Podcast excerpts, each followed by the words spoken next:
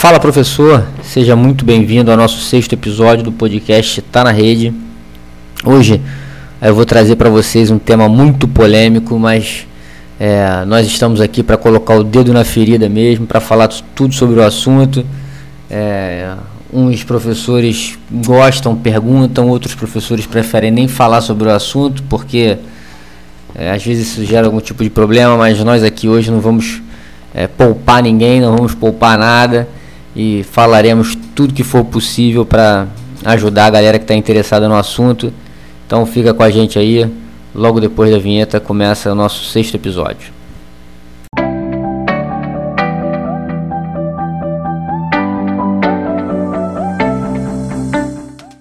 Podcast tá na rede.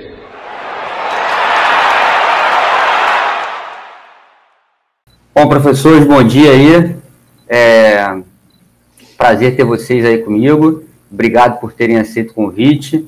Acho que esse é um tema que eu tenho recebido muitos pedidos para falar. É...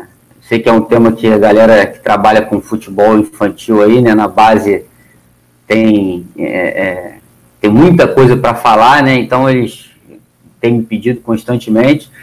E eu confesso que relutei um pouquinho, mas hoje nós vamos entrar nessa pauta aí. É, a gente tem, eu tô com quatro caras aqui que é, tem muita história para contar aí e com certeza em relação a esse tema vão poder agregar aí também na, na, na nossa live. É, bom, vou falar aqui rapidamente, depois vou pedir para que cada um se apresente um pouquinho. Estou é, com o Sandro, é, eu vou contar, vou falar a história que a gente tem junto, né? Eu trabalhei com o Sandro no Botafogo, quando eu saí do Flamengo ele estava chegando, então a gente não, não, chegou a trabalhar junto lá, mas trabalhamos algum, algum período no Botafogo juntos.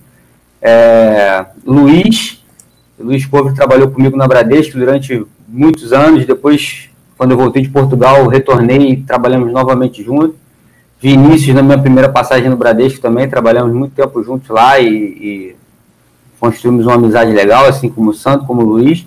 O Lucas, é, conheço pouco, né? Nós só nos enfrentamos algumas vezes, sempre muito trabalho, é, mas é um garoto que já deu para perceber que tem muito talento e hoje em dia até está trabalhando fora do país. Então, vou pedir que vocês aí, na ordem da, das câmeras aí, Sandro, Luiz, Vinícius e Lucas, se apresentem e falem um pouquinho, não só de vocês, o que vocês estão fazendo agora, para depois a gente meter bronca aí para a galera.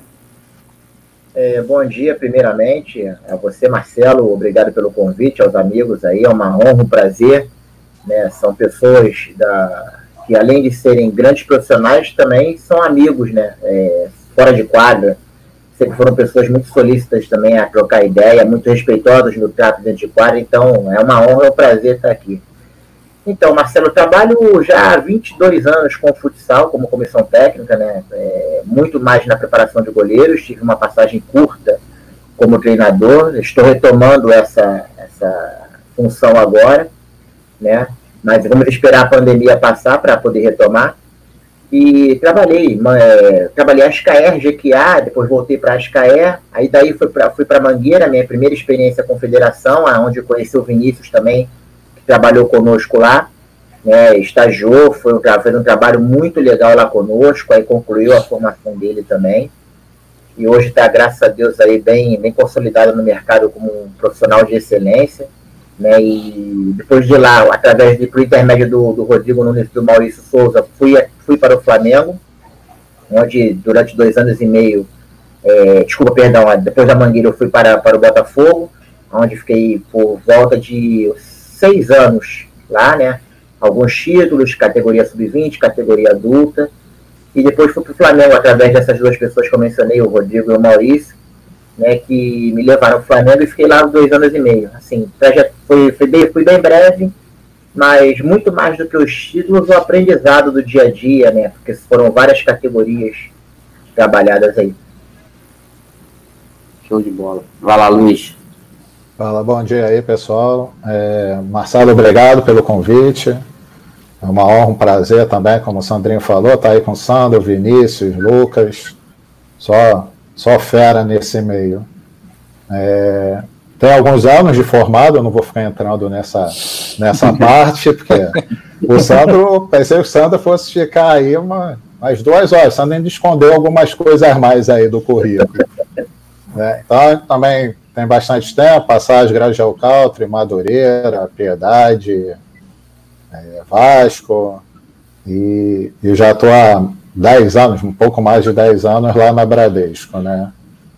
É, a gente vem desenvolvendo um, um, trabalho lá, comecei lá com convite do, do Vinícius, né, através do pai dele, que, que me levou lá para Bradesco, e a gente trabalhou lá bastante tempo. É isso. E continuamos lá desenvolvendo.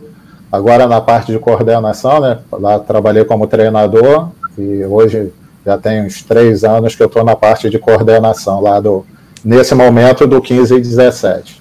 E aguardando aí para ver como é que vai ficar essa, esse final de pandemia para poder retornar aos treinos também. Show. Vai lá, Vini. Bom, é, bom dia, obrigado Marcelo pela oportunidade de a gente estar aqui batendo esse papo, um assunto rico pra caramba pra gente discutir. É, bom, eu comecei a trabalhar com futsal, acho que 2008 ou 2009, lá na, na, na, Mangueira com o Sandro. Talvez eu nunca tenha falado isso, mas Sandro é uma das referências que eu tenho, apesar do pouco tempo que a gente trabalhou, pela postura, pelo profissionalismo, pela entrega. É um cara que, quando a gente pensa em algumas coisas, a gente sempre lembra do Sandro. É, Luiz talvez tenha o cara que, que tenha sido o cara que mais contribuiu para a minha formação. Quando comecei lá, eu nunca tinha trabalhado com, com, com equipe. Pô, o Luiz chegava mais cedo do, do, do, do que o treino dele para ajudar no meu.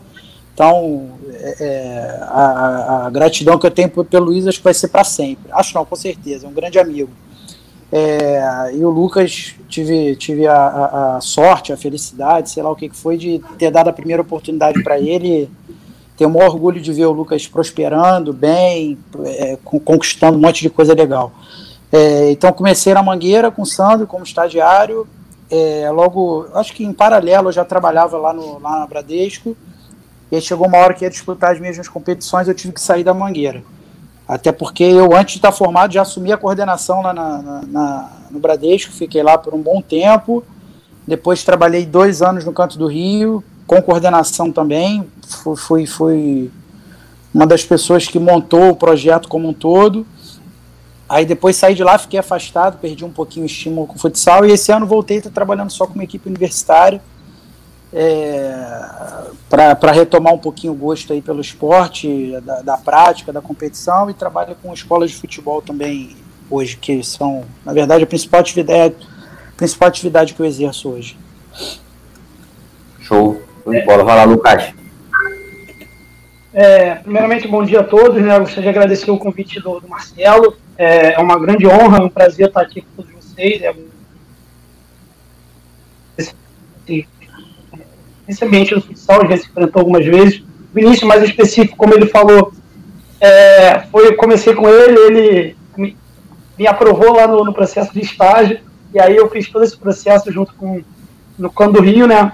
Passando para depois do estagiário para auxiliar, e depois a primeira oportunidade como treinador de sub-9 do Cando Rio. É, migrei para o campo, né? Disputando o, o futsal e o campo no Cando Rio, em paralelo desenvolvi um trabalho na, na UF, né, como treinador da, da seleção da UF, né, que reunia todos os atletas das, dos diferentes cursos. É, em paralelo, desenvolvi um trabalho juntamente com, com o Instituto né, do governo chinês, que, que foi o que, o que posteriormente me deu a oportunidade de estar indo trabalhar na China. Atualmente, eu, apesar de estar no Brasil, eu trabalho na, na China, né? Retornei por conta dessa triste situação, né, momento que a gente, que a gente vive. Estou aguardando aí o, é, um pouco sem perspectiva né, de, de como vai ser o, o futuro, né, em quando que, que eu vou retornar, mas aguardando aí é, uma resolução, espero que seja em breve, que, que a gente possa superar esse momento triste aí. Show de bola. Mas, ah, em breve está acabando, se Deus quiser, a gente vai voltar à vida normal. Amém. É, bom, então, apresentações feitas, é, vamos começar aí a, a, debater isso aí. Mas, é, é, para uma, uma, primeira pergunta aí, eu queria que cada um contasse brevemente é, algum caso que aconteceu de alguma interferência. É só para a gente começar a ilustrar aí, para a galera começar a, a, a, se, a prestar atenção mais aí na nossa, na nossa live. Queria que cada um contasse algum caso. É, eu vou contar um também, vou, eu, eu encerro. É, ou se vocês preferirem, posso começar, tanto faz. Mas queria que cada um contasse aí algum caso de alguma interferência do pai e, e, e de algum pai, alguma coisa assim, que possa, que, você, que tenha sido marcante, que vocês lembrem aí. É, se vocês quiserem manter a ordem, pode, pode ser dessa forma. Tranquilo. É, então, até vou iniciar aqui. Talvez o Vinícius vai até lembrar porque aconteceu né, no período que a gente esteve na Mangueira. É, assim, não é bem uma interferência. Existem interfer, é, interferências negativas, mas também tem aquela positiva, onde o pai abraça o processo, onde o pai contribui. Né? As negativas, eu acho que todo mundo que trabalha com esporte, que tem algum tipo de vivência, vai, vai se identificar. Por exemplo, eu tinha um atleta que ele, quando começou a ter o desenvolvimento dele, a projeção, o pai, que era uma pessoa ausente, né, de comunidade, uma pessoa ausente, começou a se tornar mais presente devido a vislumbrar, que é um outro assunto que nós vamos entrar, que até vou levantar a bola mais à frente, da questão da mobilidade social através do esporte, mas isso visto em cima da criança.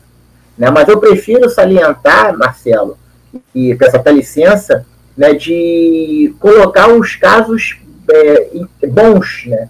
Aquilo que o, quando você marca um treino sábado de manhã, que é fora do, do horário, como eu marquei, o Vinícius sabe disso, às vezes marcava sábado de manhã em um horário complexo, porque lá na Mangueira tinha um basquete, então marcava sábado de manhã, o atleta estava lá junto contigo, entendeu? E o pai levava, o pai fazia questão, porque é uma coisa que eu sempre falei, quando você vem de seriedade no teu trabalho e o pai tem um pouco de consciência, enxerga isso, ele fala, meu amigo, o cara está marcando é, 8 horas da manhã aqui, não é à toa. Ele, o pai vai lá, acorda cedo no sábado, que talvez é o dia de descanso dele, pega o garoto e leva, entendeu? E agrega aquilo ali. Então, é, esse tipo de, de interferência eu acho bastante positiva. É claro que talvez um dos maiores focos aqui hoje do nosso papo seja justamente as interferências que atrapalhem. Mas a gente não pode é, deixar de também dar, dar visibilidade às, às participações dos responsáveis que ajudam o processo, que facilitam o processo. E cada um, claro, dentro da sua realidade financeira, social, é, cultural, enfim. Show.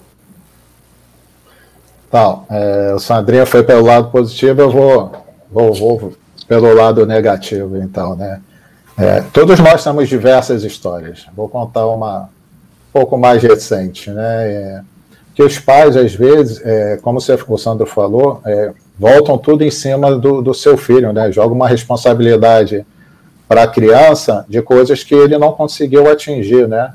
No, de repente, como atleta, ou mesmo em outra área da, que ele, que ele milite né, da, do seu trabalho. E, e, nós temos casos também daqueles pais que se aproveitam né, de, de, um, de um amigo né, do filho que ele, que ele leva, que ele dá carona. Começa tudo, né? Pô, eu te dou uma carona, eu te levo, pô. Não, fica preocupado não, eu passo na tua casa, te pego. E meio que transforma isso como uma obrigação, né? E, e chega a nível de meio que virar moeda de troca né, lá na frente. E se, usa, e se utilizar desse menino, que, que é um bom jogador, para que o filho, que de repente não acompanha o nível, não, não consegue chegar, poder permanecer dentro de um grupo. Né? Então, é, é, um caso que acontece, é um caso que, que a gente fica triste, porque às vezes o outro menino pode não estar no nível daquele, né, que é considerado o melhor, mas ele pode ter um potencial para se desenvolver, para crescer, precisa trabalhar, precisa treinar, se dedicar, né, querer evoluir, né, porque o, o trabalho pode ser excelente, mas se o atleta não está querendo melhorar, evoluir, a gente vai, ele não vai sair do lugar. Então, assim, esse tipo de caso é um caso que, que chateia muito a, a coordenação, a comissão técnica de SP não dá oportunidade do que está à frente lá, naquele momento, né? Porque é tudo um momento, né? Que naquele momento ele está à frente de continuar se desenvolvendo e o que está um pouco atrás que ele possa se desenvolver. E muitas vezes, nessa, nessa briguinha aí, nessa guerrinha, acaba tirando os dois, né? Que se chateia por achar que ele tem direito a, a opinar sobre alguma situação e, e, e, e aproveitar, lembrando, né? Nós não saímos do nosso local de trabalho para ir no trabalho de nenhum responsável para opinar sobre o que eles fazem, né? Se, se ele está se ele está indo bem, se ele é um advogado, por exemplo, se a gente não vai lá dizer se ele defendeu bem, se ele escreveu bem, mas todo mundo se acha no direito de vir e dar opinião e, e tentar se intrometer dentro dos trabalhos né, que são desenvolvidos. Então, isso é só um de muitos né, que, que a gente vê aí no, no dia a dia. É, vamos lá. Eu não sei o que, que o Lucas vai fazer. O Sandro falou um caso bom, o Luiz falou um caso mais negativo. Eu vou falar um de cada, mas vou ser breve. Vou contar uma primeiro, não posso citar nome, claro, mas eu tinha um atleta que foi atleta do Marcelo também, o Luiz conheceu, que tudo que ele fazia dentro de quadra, ele olhava para o pai dele. Tudo, tudo, independente de onde o pai estivesse, ele dava um jeito de olhar. E isso representava um problema, a gente já tinha alguns problemas de, de relacionamento com os pais deles, que eram meio complicados. E aí teve um jogo que ele foi disputar uma bola, ele disputou e tirou a bola, só que a quadra era muito pequena, a, a, a grade da quadra muito pertinha, ele tirou a bola e olhou para o pai. Quando ele foi olhar para o pai, o adversário pegou a bola, bateu, deu um passe nas costas dele, por muito pouco a gente não tomou gol. Na hora eu tirei o menino, foi a minha primeira reação tirar, porque já era o caso recorrente, a gente já, fala, já tinha falado várias vezes. Então, assim, é uma, uma, uma situação de interferência do pai que, que poderia ter interferido diretamente no resultado do jogo. Talvez seja, seja um dos exemplos mais práticos que eu consiga pensar. É, nunca mais esse menino apareceu para treinar comigo. É, não sei se isso é bom ou ruim. Para o menino deve ter sido até ruim, assim, a frustração de não voltar e tal, mas enfim. É, e aí uma situação legal, se eu posso citar nome, quase todos vocês vão conhecer aqui, o Guilherme Peão, foi meu atleta lá na, na Arfab. É, na metade do ano de 2012, no intervalo do primeiro para o segundo semestre, ele tinha feito um primeiro semestre legal, assim, era um menino que ninguém conhecia, tinha vindo de Caxias, e eu acho que, se, se não me engano, o Fluminense convidou ele. É, e aí a gente teve um amistoso contra o Botafogo, na época talvez até o Sandro estivesse trabalhando no Botafogo, só que acho que na, nas categorias maiores. É, e aí depois do amistoso, ele tinha jogado bem, tinha feito gol, o pai dele veio, veio conversar comigo junto com ele, expôs a situação, falou, olha, recebeu um convite, acho que foi do Fluminense, sim, do Fluminense, é, é, um convite bacana e tal, mas quem vai decidir é ele, eu deixei para a gente resolver aqui na, na é, é, em conjunto, e aí eu não vou interferir em nada, é ele que vai decidir. Aí o, o Guilherme ficou me olhando assim, começou a chorar, me abraçou e falou, não, vou ficar aqui com o Vinícius. Então, assim, é, é, acho que é um caso bacana de interferência positiva, mas é uma interferência em que o pai não interferiu, né? Ele deixou o menino tomar a decisão, decidir talvez o que, que fosse ser melhor para ele, o ambiente que ele ia se sentir mais feliz, adaptado, enfim. Então, consegui acho, lembrar de dois casos aí, um que me desagradou e um que me agradou bastante. Show, vai lá, Lucas. Legal. É, então, acho que, bem como o Sandro ressaltou, e todos os amigos aqui também, é que existem as, as, as interferências positivas, né? E acho que, que é válido ressaltar quando o pai estimula um, é, a solidariedade no, no, no, seu, no, seu, filho, a cooperação, o respeito com, com o próximo, o respeito com, o treinador, isso é, é muito assim, importante a gente ressaltar. Né? Assim também, se, se o pai tem uma capacidade de, de repente, de dar um, um, um suporte, seja com acompanhamento psicológico, profissional, nada que seja algo muito pesado para ele, mas que eu gostaria de ressaltar os tipos de interferências positivas, né, que, que, que podem acontecer, assim como vocês também já relataram alguns casos. Né, a interferência negativa que me chamou a atenção foi num caso onde é que é, chegou até a mim um, um menino né, que no passado recente teve muito sucesso, né, tinha bom desempenho, mas já não conseguia manter esse nível de desempenho. É, e aí, assim, né, quando eu recebi, eu é, fiquei sabendo desse histórico, mas já não conheci o menino pessoalmente, e quando eu recebi, o menino, é, ele já se enxergava como jogador profissional, já se vestia como um jogador profissional, as atitudes dele já eram como jogador profissional, É, então, é, essa, essa interferência, esse, essa pressão que se coloca no menino, né, esse cuidado tem que ter, entender que é uma criança, é, é importante. É, achei legal, eu tentei ouvir aqui os casos, para trazer um caso que fosse diferente do, da, do, que, do que já, já foi citado, né? mas que isso na época me chamou muita atenção e, e, a gente enxergava isso um peso, uma necessidade dele a todo tempo no jogar dele, de ele, dele mostrar algo diferente. Então tinha um jogo muito é, individualista, né? Ele, ele queria resolver o jogo por si próprio, né? É, onde é que ele deveria ser o início, meio e fim. E naturalmente ele não conseguia desenvolver pela, pela dificuldade, né? Que, que o jogo põe, pela característica previsível e aleatória do jogo. Então, assim, é, gostaria de ressaltar esse, esse, caso que realmente me chamou muita atenção, que era um menino de 9 anos, né, muito novo, para já ter aquela, aquelas práticas né, que, que depois a gente conhecendo é, essa relação com os pais, a gente via que tinha uma, uma boa interferência nessa, é, devido a essa relação. Show, show de bola, Lucas. Antes de eu, de eu falar aí, de eu contar rapidinho o que eu tenho para falar, vou só colocar na telinha aí um, um depoimento de, de uma pessoa que está aqui no chat, eu até conheço, né? Foi, o filho dele foi meu atleta no Botafogo, atleta do Sandro também. É, e aí é importante para a gente só tomar conhecimento. Fui pai, hoje sou professor e vi muitos erros no meu processo como pai. Hoje, é, hoje das falhas que levaram, que levaram hoje meu filho não amar e nem gostar mais de jogar, transferir sonhos e não deixar, é, e não deixar, de ser, não deixar ser criança. Aí continua aqui no outro. Hoje, como professor, clareou isso em minha mente e esta vivência me faz ser melhor como educador. Perfeito, Flávio. É, eu acho que mais importante de tudo aí, cara, é você perceber, é, hoje como educador, né, perceber os erros e não cometê-los novamente. É, assim, assim como, assim como, como o Flávio, né? É, existem, no caso do Cauã, né, no, no, caso do Cauã, que é filho do Flávio, é, existem milhares de crianças nesse mesmo, nesse mesmo sentido aí, só que infelizmente os pais não conseguem é, perceber isso. E acho que essa aí é a grande, é o grande X da questão. Perceber já é, uma, é, uma, é, é um ponto positivo. E já que trabalha com futebol, perceber e não aplicar isso nos atletas, né? Acho que é mais positivo ainda. Mas fala aí, Sandro. Não, mas é, isso tudo também, ô Marcelo, desculpa até fazer uma intervenção na tua fala, mas é importante que nós vivenciamos juntos.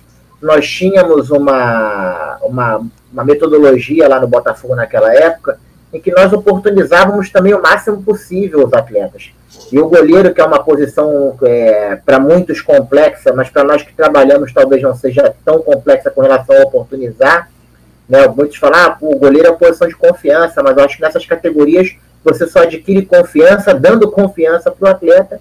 E o, o, Flávio era uma dessas pessoas que eu falei que, apesar de reconhecer mesmo alguns pontos que ele podia ter sido melhor como pai de atleta nesse, naquele momento, não era o, o, pai que na hora que você marcava um treino ou na hora que você é, propunha alguma coisa que gerava aquele problema que atrapalhava o processo. Às vezes você chamava para conversar, para saber do pai qual era o motivo, de repente, de, de insatisfação, abria esse canal de comunicação que também é importante quando você não tem, por exemplo, a figura de um coordenador Aí, no caso, o próprio Luiz e o próprio Vinícius podem, podem falar com mais propriedade sobre. Né? É, na época de Botafogo, nós éramos muito mais o, a, a pessoa do Roberto, mas não era, nós éramos muito mais à frente do processo. Nós tínhamos, de repente, a relação direta. E, às vezes, nessa questão de relação direta, até eu vou, vou, vou levantar uma outra situação aqui, que o Luiz colocou, com relação ao pai usar o próprio filho numa questão com um atleta de melhor qualidade. Eu tive uma situação também no próprio Botafogo, também não vou citar nomes, onde um atleta, quando eu assumi como treinador, o garoto era talvez não era tão oportunizado e eu chegando com a, com a metodologia de oportunizar todo mundo para poder é, ter conhecer o grupo atuando em jogo, né? E eu tinha também no meu elenco um dos expoentes da época o pai é acabou indo, né, teve o convite, como era o pai que carregava o menino para cima e para baixo, né, com treinos, com jogos, com tudo, uma, outra, uma outra equipe foi nele, não vou citar o nome da equipe também, mas foi nele, no pai, sabia que ele levava o garoto, né, o expoente e o filho dele, e fez o convite e falou, prometeu mundos e fundos para o filho do cara, mas em contrapartida ele tinha condicionado a levar o expoente para a equipe. O que aconteceu? O menino, o expoente, está lá na equipe do, desse, desse clube até hoje, o menino, o filho dele, não está mais jogando, foi preterido na época. Ou seja, o, o, o garoto quase não tinha tanta oportunidade quando eu assumi. Eu assumi a equipe, comecei a oportunizar. O cara tira o garoto da, da, da do clube, em, acreditando em proposta. Eu ainda falei para ele: olha, não leva teu filho, que o teu filho vai ser contrapeso do, do outro menino.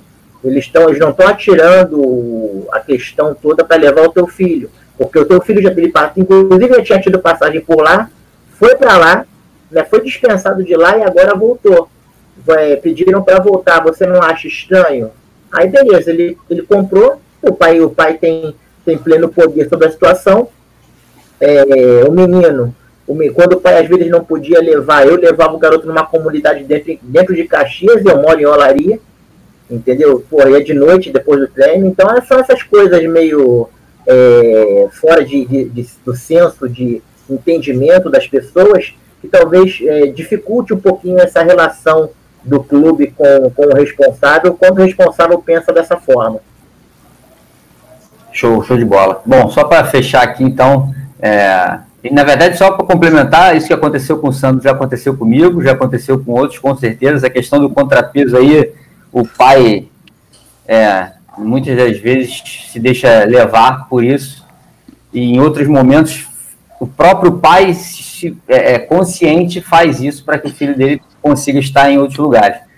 Mas eu vou citar dois casos bem rápidos, na verdade, um, um é, a favor e um contra, né? Vamos, vamos colocar assim.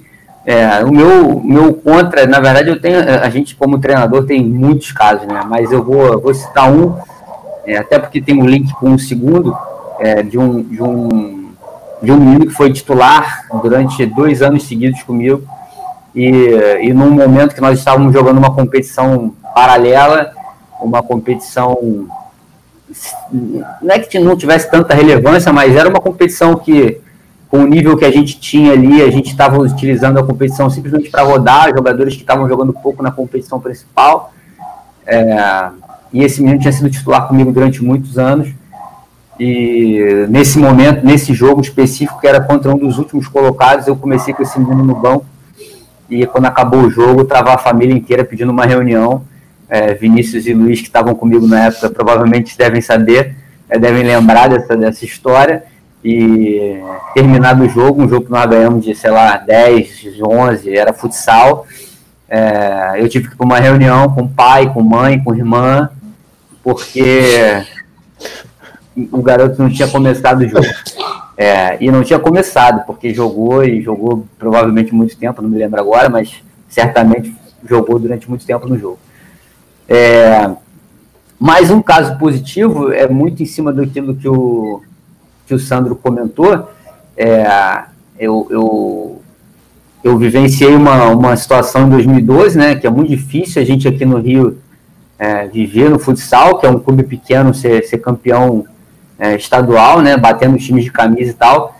E, obviamente, isso eu, eu, eu sei que é um, existe um mérito muito grande dos atletas, né, da comissão técnica, mas, sem dúvida, se os pais não tivessem comprado a ideia daquilo, fatalmente é, a gente não teria o sucesso que teve.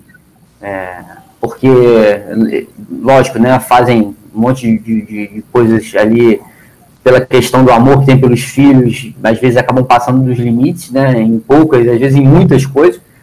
Só que, sem dúvida nenhuma, é, a forma como eles compraram a, a ideia é, foi, com que, foi, foi o que fez com que tivesse tido tanto sucesso naquele ano. É, foi uma equipe que ganhou tudo e, e, e, não tem nenhuma dúvida que ganhou tudo pela questão do treinamento, pela questão da dedicação e, e, a gente sabe que, às vezes, né, os pais têm milhões de defeitos, mas assim, são eles que levam o treino, são eles que, de fato, acreditam ou não ali no. Porque a criança ela vai se divertir sempre, ela vai jogar futebol sempre, nas categorias menores, então, nem se fala. É, e se os pais não comprarem o barulho, se os pais não tiverem ali é, presentes, é, às vezes presentes não fisicamente, mas presentes na questão mesmo de apoiar e, e de estar tá ali dando o seu máximo, né, o que pode, é, acho que que o processo não anda para frente. E sem dúvida nenhuma, é, aquele ano com essa mesma equipe, se eu não tivesse tido é, tamanho apoio né, da, da questão ali do, dos pais, acho que dificilmente a gente conseguiria o que a gente conseguiu. É, e aí, voltando até na, na, na, questão do, do Flávio, que escreveu aquela mensagem ali pra gente, ele foi um, um ele fez ali né, aquela minha culpa falando e tal, mas é, eu posso dizer que é, o período que o Cauã jogou com a gente no Botafogo, para quem não sabe, o Flávio não é do Rio, o, e o filho dele veio é, jogar no, no, Rio de Janeiro com a gente, passou um período longe do, da, da, família, né? Estava aqui só com a mãe, se não me engano, o pai veio poucas vezes, é, mas eu tenho certeza que foi um cara extremamente presente, extremamente importante, e se ele hoje acha que o filho talvez não esteja é, é, jogando por causa dessa talvez interferência dele, mas eu não tenho dúvida que o, o, o sucesso que o filho fez aqui e, e, e, ter segurado a onda aqui, com certeza também tem muito do apoio dele. Então, é, são coisas aí que é uma vez de mão dupla, né? Pode ser que tenha atrapalhado em algum momento, mas certamente ajudou em muitos outros. Então, a gente também tem que parar um pouquinho nessa, nesse peso aí. É, Para a gente levantar um segundo debate, eu queria que vocês, a gente falou aí coisas boas, coisas ruins, mas aí agora eu queria entrar numa coisa um pouco mais técnica com vocês, que seria é, o seguinte: vocês acham que esse pai que interfere negativamente, é, esse pai que está ali, é, seja interferindo negativamente no trato dele com o filho, ou seja, tentando interferir em questões técnicas da equipe, ou a gente sabe aquele pai que tenta se fazer de amigo do, da coordenação, da direção, para que o filho dele seja mantido no grupo. Vocês acham de fato que esse tipo, esse tipo de interferência negativa atrapalha na carreira do jogador, vai fazer com que esse jogador lá na frente é, seja mal visto pelo clube? Aí, aí eu, eu não estou querendo só entrar na questão técnica, não. É, eu digo mais assim, esquecendo a questão técnica. Tem jogador que é muito fora da curva, é muito bom, e aí às vezes o pai, mesmo sendo interferindo negativamente, é, o filho acaba indo pelas próprias pernas. Mas aquele garoto, que é nota 8, que ele chegaria se não tivesse nenhuma interferência. É, vocês acreditam que o pai realmente atrapalhe nessa interferência? Aí, se alguém quiser começar aí, a bola está no alto. Sim, eu acho, eu acho válido, né, até mesmo porque o treinador ele tem uma visão, e aí entra aquilo que eu falei, Marcelo, nem todo clube né, possui na, na pessoa de um coordenador um primeiro, um primeiro elo né, de receber essa, essa, esse questionamento do pai com relação a, um, a uma, não, uma não titularidade no jogo. Então, eu acho que seria interessante até o próprio Vinícius, o próprio Luiz iniciarem esse, esse, esse debate, e depois Lucas, eu e até mesmo você, e eles com experiência também de treinador, vivenciando, compartilhar isso conosco. Isso é assim, sugestão. Eu acho válido pela experiência que eles têm também como coordenadores e como serem às vezes o escudo, né? Blindar, filtrar algumas coisas que chegam aos treinadores. Show. Luiz, você é o mais velho, se quiser pode começar.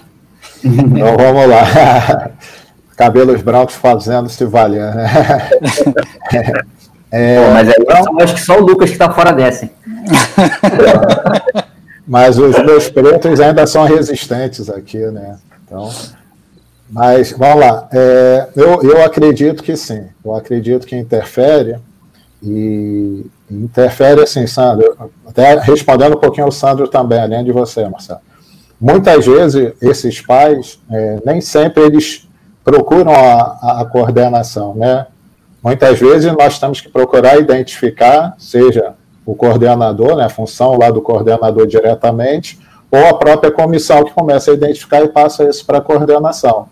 É, porque normalmente esses, esses pais né, do lado negativo, ele, eles é, procuram fazer, tô, fazer uma coisa meio por trás, né? Vai, vai tentando instigar um outro pai que não está satisfeito, observa aqueles pais que de repente estão não estão tão, tão legal, porra, meu filho devia jogar mais tempo. Eu acho que ele está jogando pouco tempo.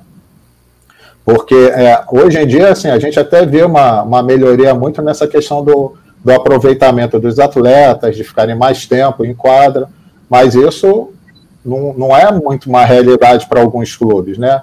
Até as regras lá na base é, facilitaram isso, né? E agora está acabando, né? Infelizmente, mas facilitaram porque os, os meninos tinham que rodar, mas os pais nunca ficaram satisfeitos. É, usando o exemplo do Marcelo ali do de 2012 lá da Conquista, é, com certeza naquele grupo, apesar de todo esse envolvimento de comprar briga, eles faziam coisas lá é, positivas e nem tanto. Eu e Vinícius, eu e Vinícius a gente ficava às vezes doido em algumas situações, mas com certeza tinha pais que não estavam satisfeitos. Mas a vitória vai vai vai encobrindo isso, né? Então assim, é, e a criança ela começa a sentir muito. Você começa às vezes a notar que a criança não está bem, não está se sentindo às vezes só à vontade. E, e, o que nós sabemos, assim, o nosso convívio é, é, pequeno com eles, né? A gente não consegue ficar muito tempo. Botar aí, a gente tem em média uma hora, uma hora e meia, né? Na normalidade dos clubes. Não passa muito disso, a não ser o clube que está com uma estrutura muito boa que vai conseguir treinar mais tempo do que isso. Então, essa criança vem com uma pressão no carro até o clube, é, acontece o treino, ela volta com uma pressão, e isso vai em dia de jogos e, e esse pai é, não, não, não, não é capaz de, de falar com ele assim, pô, meu filho, foi bom, você acertou ali, ó, vamos procurar melhorar isso, vamos ver com o seu treinador é, o que, que nós podemos fazer. Eu até vou contar, voltando um pouquinho no outro, nós, nós tivemos ano passado lá no clube um caso positivo desse, da mãe de um, de um atleta nosso que, que fez isso. Ela, ela viu que ele perdeu um pouco de espaço e ela veio, conversou comigo, conversou com o treinador e quis saber, pô, o que, que eu posso fazer? O que, que eu posso ajudar para que ele possa voltar a, a, a, a, ter mais oportunidades, essas coisas.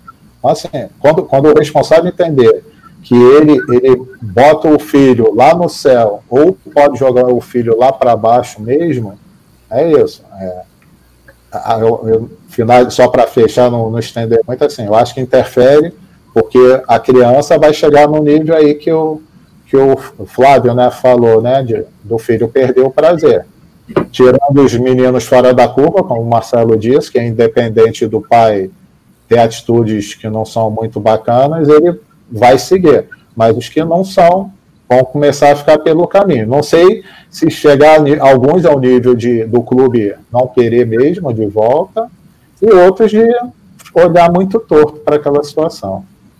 É, o problema, Luiz, rapidinho, só antes do, do Vinícius falar isso, é que você falou assim, ah, tem que. É, é, os que não são fora da curva. Né? Até fui eu que falei, você concordou, mas uma coisa para acrescentar, o problema é que os pais, muitas das vezes, os filhos não são fora da curva, mas os pais acham que os filhos são. Então aí eles acham que, pô, não, meu filho é fora da curva, então eu posso, ser, posso fazer tudo que eu quiser, porque independente disso, meu filho vai chegar. E falta, falta justamente esse olhar aí um pouco mais crítico, porque na maioria das vezes a gente acha que os pais acham que os filhos, né, são a cereja do última cerejezinha do bolo ali, quando às vezes nem são. Então fica mais difícil essa análise. Mas mete bronca aí. Eu acho que o grande ponto foi esse que você tocou. Os pais se tornam é, por esse lado ruim exatamente por causa disso. Que eles sempre acham que o filho pode mais do que muitas vezes ele não pode. E só para concluir, e assim, o que normalmente acontece é transferir essa culpa é, está desempenhando como ele imaginava que o menino deveria, por conta do treinador, ou por conta do contexto, por conta de uma, de uma coordenação, e não tem esse, olhar crítico é, no, no, atleta. Né? E, e, esse olhar crítico é extremamente importante até para saber em que pontos é, ele pode atuar para um melhor desenvolvimento. E isso passa, assim, por, por, por N maneiras e formas para atuar de maneira positiva. E não transferir essa culpa, transferir essa responsabilidade para terceiros. Tem, é... ah, desculpa, gente, pode ir. Só, só, só pegando um gancho. Pode é, falar, pode terminar. Tem uma colocação do Luiz Fernando Freitas aqui no chat. Ele coloca do papel da, da, da diretoria, da comissão, em, em, fazer com que o pai é, se, se encaixe né, no modelo, na metodologia que o clube aplica. E encaminhar para a estrutura do departamento de psicologia para auxiliar. Só que às vezes no departamento de psicologia, 90% dos clubes de futsal não tem. E aí, tá? o psicólogo da situação somos nós que estamos ali no dia a dia, que de certa forma o professor de educação física tem uma vantagem né, de saber lidar com a pessoa, de vivenciar, de conhecer múltiplas realidades, um pouquinho com um pouquinho mais de sensibilidade, talvez, do que outras, é, outros, é, outros profissionais que atuem com isso aí. Então, de certa forma, o, até ajustando a pergunta do Luiz, essa, essa questão do departamento de psicologia seria maravilhosa se todo clube tivesse estruturalmente a possibilidade de ter.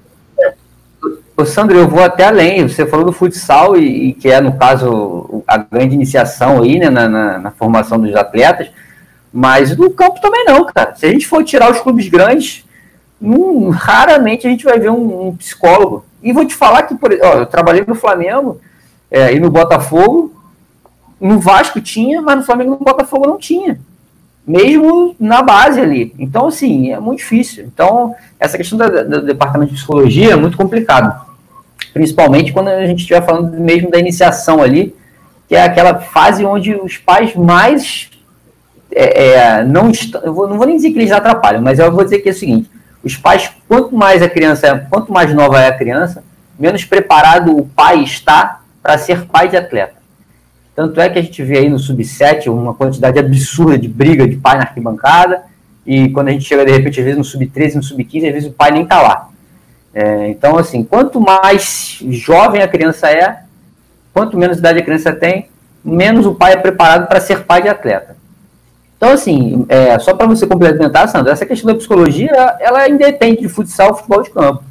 É, eu acho que é uma realidade que nós não temos aqui como recorrer nesse momento e, e, não só, e não só com relação à atuação da, do Departamento de Psicologia em relação aos atletas, mas até mesmo o Departamento de Psicologia não, é, não é, deve ser voltado só para os atletas, mas até mesmo para uma observação da prática pedagógica do profissional no dia a dia. Porque às vezes o foco do problema com o atleta também é com, com os profissionais, pela, por tentar administrar essa questão do de pai, por tentar administrar a questão do atleta, do expoente, principalmente quando você está no clube de camisa, você tem que administrar uma questão eu, eu sou um cara que trato todo mundo igual, se eu tiver que chamar atenção, eu chamo igual é, do atleta que é o expoente e o não tão bom igual, que já trabalhou comigo, conhece essa minha vertente. Eu, sou, eu trabalho com a questão toda de equilíbrio e, e igualdade de tratamento para todos, o carinho, o mesmo carinho é para todo mundo, e a mesma, e a mesma o momento mais áspero é para todo mundo. Acabou. Entendeu, Mas o Vinícius conhece e sabe bem disso, pode dar seguimento aí.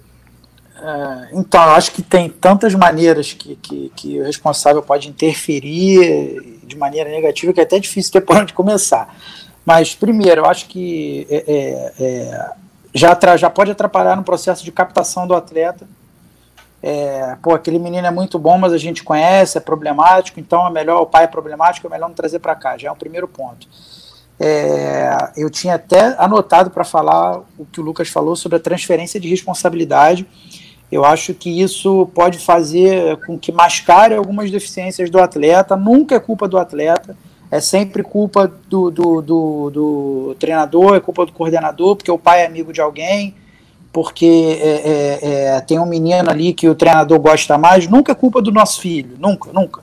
É sempre culpa de alguém. É, e eu acho que uma coisa que eu tentei fazer lá no Canto do Rio, o, o, a, lá, na, lá na Bradesco serviu como laboratório, eh, tentando sugar algumas coisas, o Luiz me ajudando, que já tinha, já, já fazia um trabalho de, de gestão numa outra vertente, mas que também geria pessoas, me ajudava, e até meu pai às vezes me, me falava alguma coisa, foi um laboratório no Canto do Rio, eu tentei isolar é, esse contato do, dos pais com os treinadores. Vinícius, é... só para ilustrar aí, cara, é, uhum. porque a gente tem gente de todos os lugares aqui. Teu pai também trabalhava com futsal, um grande sim, gestor sim. aí, então é só para ilustrar, porque a galera talvez não saiba. Mas ah, minha, minha maior referência aí no esporte, para eu ter como minha maior influência, na verdade, foi meu pai. Meu pai foi atleta, foi treinador, foi, foi gestor, foi um monte de coisa, e acabou que é, essa paixão já vinha desde novo, eu e meu irmão acabamos seguindo.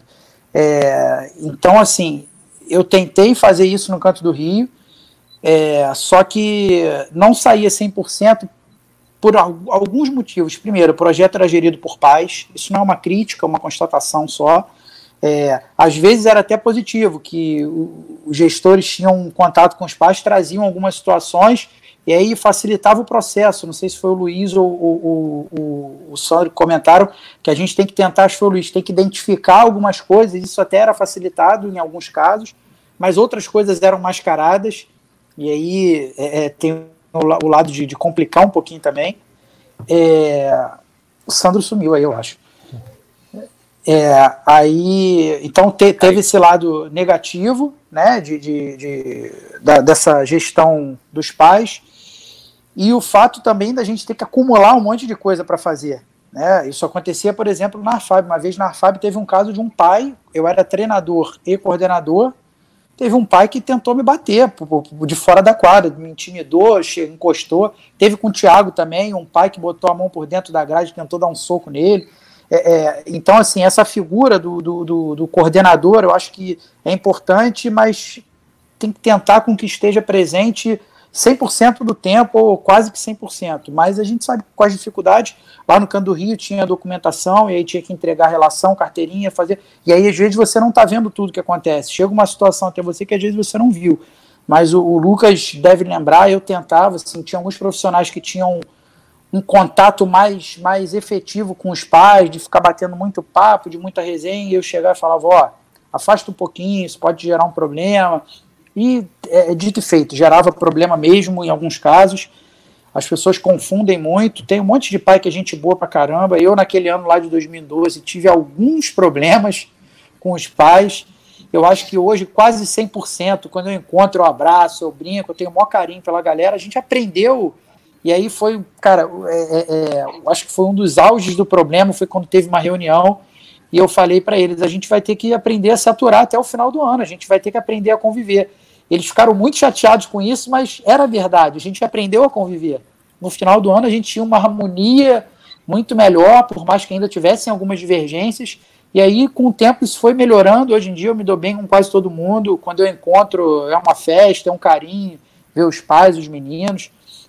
Mas, é, é para concluir, eu acho que atrapalha e muito, é, na maioria dos casos, e acho que para, de repente, não, não só reclamar, tentar apresentar uma solução, se a gente conseguisse melhorar um pouquinho a estrutura e ter uma pessoa que, que, que de repente pudesse cuidar diretamente dessa parte, muita coisa eu acho que podia ser evitada, a gente podia é, é tentar dividir algumas coisas, um, um contato e um, um uma transparência muito grande dos treinadores com essa figura, para que quando tenha um problema, o pai não vá direto e não precise ir direto no treinador. Ele vai no coordenador, o coordenador está a par do que está acontecendo, e aí leva para o pro profissional e a gente consegue criar esse elo para não ter nenhum atrito, até porque a gente sabe que normalmente o pai às vezes está muito irritado e aí vai falar de uma maneira legal, é, de uma maneira que não é legal. Depois do treinador ter perdido um jogo, quem está de fora, quem não é o, o, treinador direto, acho que consegue ter um pouquinho mais de equilíbrio nas situações para tentar coordenar essa,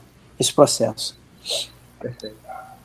É, assim, o Vinícius já, já entrou num ponto né, que eu gostaria depois é, que a gente, além de, de identificar né, quais são os problemas, as diferentes situações que a gente já vem fazendo, mas a gente também é, apontar soluções práticas que a gente pode estar tá, tá exercendo, é, medidas que a gente pode estar tá, tá realizando no, no, clube, no ambiente, para que a gente possa melhorar é, essa, essa relação e essa situação. É, o, quando eu falei do, a respeito da, que o Vinícius até tocou da transferência de responsabilidade, eu quero deixar bem claro que, que é, não estou isentando todos os treinadores, é claro que tem situações onde os treinadores é, talvez não, não tenham agido da melhor maneira, isso também é importante salientar. Também a gente não transferir toda a responsabilidade para lado de lá, é, enquanto treinador. É, às vezes, no modo de ver, falta um certo preparo para, é, digo da classe como, como um todo, mas enfim, acho que isso já foge um pouco da, do tema. E, referência a, e fazendo referência à interferência, né? É, acredito que sim, Né? E, e acho que, que é legal é, a gente frisar que, que a interferência seja somente no filho ou uma interferência de um algo direcionado ao treinador. Isso é causa uma interferência no ambiente. Eu não consigo ver essa separação, uma dicotomia entre é, ah, minha interferência é diretamente no meu filho, isso não influencia em nada no contexto. É, ou a minha conversa é somente com o treinador. Não, é, eu enxergo isso de uma maneira é, sistêmica, né, que, que tenha uma interferência no modo geral, porque se eu estou tendo uma interferência negativa no, no filho, é, no atleta, isso vai refletir dentro de quadra, e, e essa reflexão, esse, é, como isso está tá agindo no ambiente, é, esse reflexo, né, na verdade, é, pode despertar um ambiente ruim para o ambiente de, de ensino-aprendizagem. É, e então, assim, acaba sendo uma via de mão dupla. É, uma interferência negativa, seja na parte da coordenação, seja no, no, no, treinador ou no atleta, isso vai interferir diretamente no ambiente. Quando você não tem um ambiente propício para o desenvolvimento, é, é, acaba impactando de forma negativa no, no processo de, de formação do, dos atletas, e até onde mesmo essa equipe poderia é, oferecer, chegar é, com seu potencial, mas que o ambiente que, que não é, um ambiente é, favorável impossibilitou. Então, Marcelo, é... deixa só rapidinho, ah, Sandro, claro, um, um claro. exemplo que, que eu, que eu acabei lembrando aqui, foi uma situação que aconteceu até no canto do Rio, porque o Lucas falou da gente não jogar só para lá a responsabilidade. Uma vez eu vi um pai surtar surtar assim, de bater na mesa, porque o filho não tinha entrado no jogo.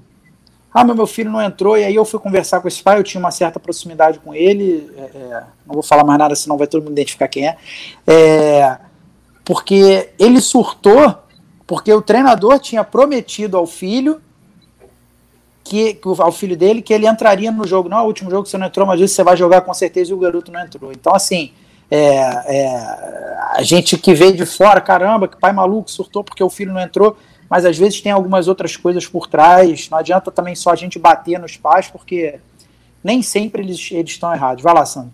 Então, é perfeito, Vinícius, o que você colocou, né? É, cabe também muito aí quando, quando o processo é bem definido, passar, você fazer uma reunião é, com os pais responsáveis é, dos atletas para mostrar o que o clube o que o clube é, qual é a metodologia que o clube emprega. Né? Claro que quando nós falamos de base, né, nós não podemos associar, o, transformar o esporte, que já é um esporte exclusivo, né, o alto rendimento, que o pessoal determina assim, e colocar ele como mais exclusivo ainda e deixando as crianças que talvez é, não estejam num patamar de desenvolvimento considerado ideal para aquele momento de fora tantos jogos. Eu acho que você tem que criar estratégias para oportunizar, como eu já falei no momento anterior, e os amigos também estão colocando aí a, a opinião de forma muito, muito bem pontuada. É, o que me preocupa, né, e eu vou, eu vou levantar agora uma, uma, uma, questão, é justamente o que? É, o entendimento, a parte cultural de entender que o filho tem que ser titular, que o titular só que é o bom, reserva é ruim. É, uma outra questão, já vi muita, é, muito pai largando emprego para poder acompanhar o filho na, na, nas jornadas esportivas dele. Isso não é legal, o jogador tem 8, 9, 10 anos. Quem vai dizer que esse garoto, quando tiver 17, 18, que é a hora da definição, se o garoto realmente vai ter uma projeção esportiva profissional mesmo, é, ele vai realmente dar aquele retorno que o pai espera. Aí entra o que eu, que eu coloquei no começo da questão da mobilidade social através do esporte. Então, às vezes, o pai enxerga que aquele garoto é o acerto na loteria, e não é. Eu acho um pensamento muito errado, eu peço até desculpa de quem estiver nos assistindo de se achar esse discurso meu muito agressivo, mas é o que a gente enxerga no dia a dia. Como o Vinícius colocou bem, a culpa nem sempre é do garoto, também não é sempre do pai, também não é sempre do profissional. Eu acho que todo esse contexto ele é alimentado, infelizmente, por, por nosso país entender, é, é, as pessoas entenderem nosso país, que você não consegue é, é, almejar é, patamares é, sociais mais altos se não for de repente através da ah, vou montar uma banda, você cantor, você um atleta de ponta, Ninguém enxerga, ah, pô, meu filho tem que ter o plano B. Outro dia eu fiz uma live com o Bernardo, é, ex-goleiro, né, hoje foi até campeão com o Sub-17 conosco lá no Flamengo ano passado, que é um menino que vai dar uma pausa agora e vai investir na carreira militar.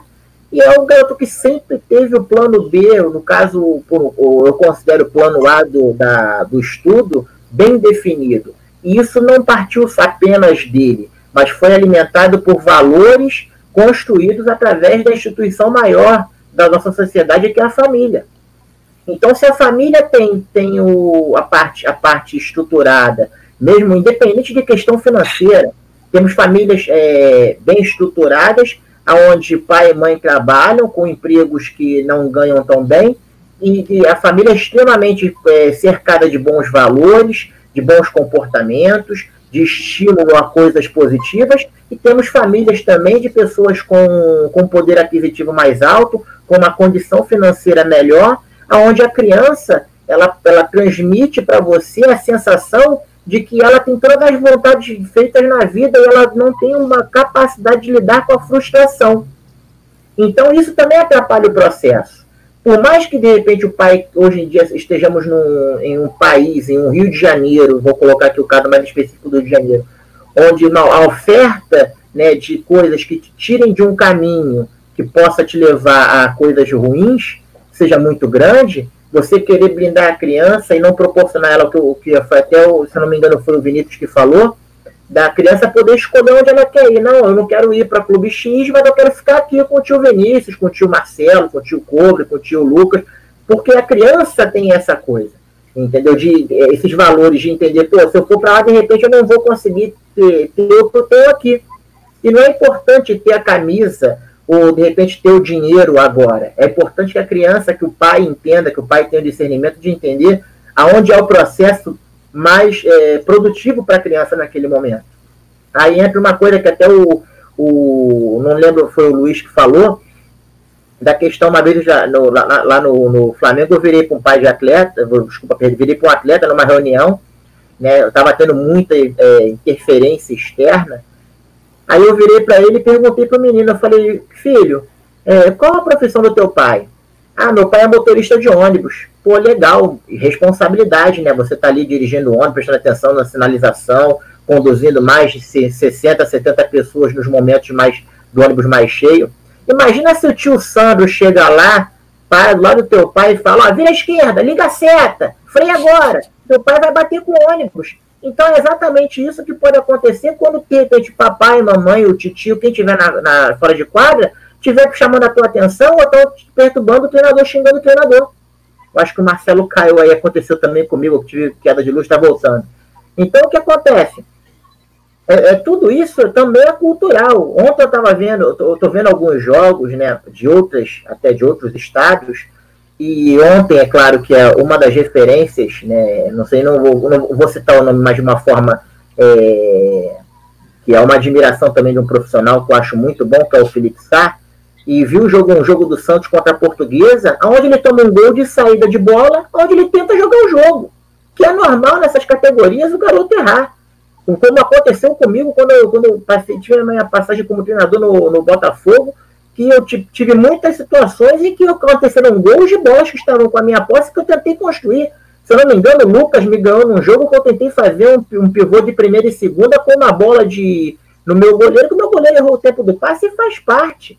Entendeu? Eu acho, mas o que e vai muito também da cultura do pai entender o que, que é o processo, ele vê no seu treino, né, quando ele tem oportunidade, porque no Santos os pais não assistem treino, isso é um outro ponto, talvez, talvez que seja até uma é, matéria para nossa discussão aqui hoje. Né? É, nós não temos é, uma correlação de aprendizado e a não presença dos pais no ambiente de treino. Né? No jogo é inevitável, não tem jeito. Mas aí você tem a questão de, de, de, uma, de, de o pai entender o que está sendo feito ali. Ó, o trabalho vai ser feito assim, nós vamos tomar gol porque vai acontecer isso, que é natural da criança ela errar, ela se sentir de repente é, pressionada com aquela situação, o receio transmitido, e embasar o trabalho do treinador.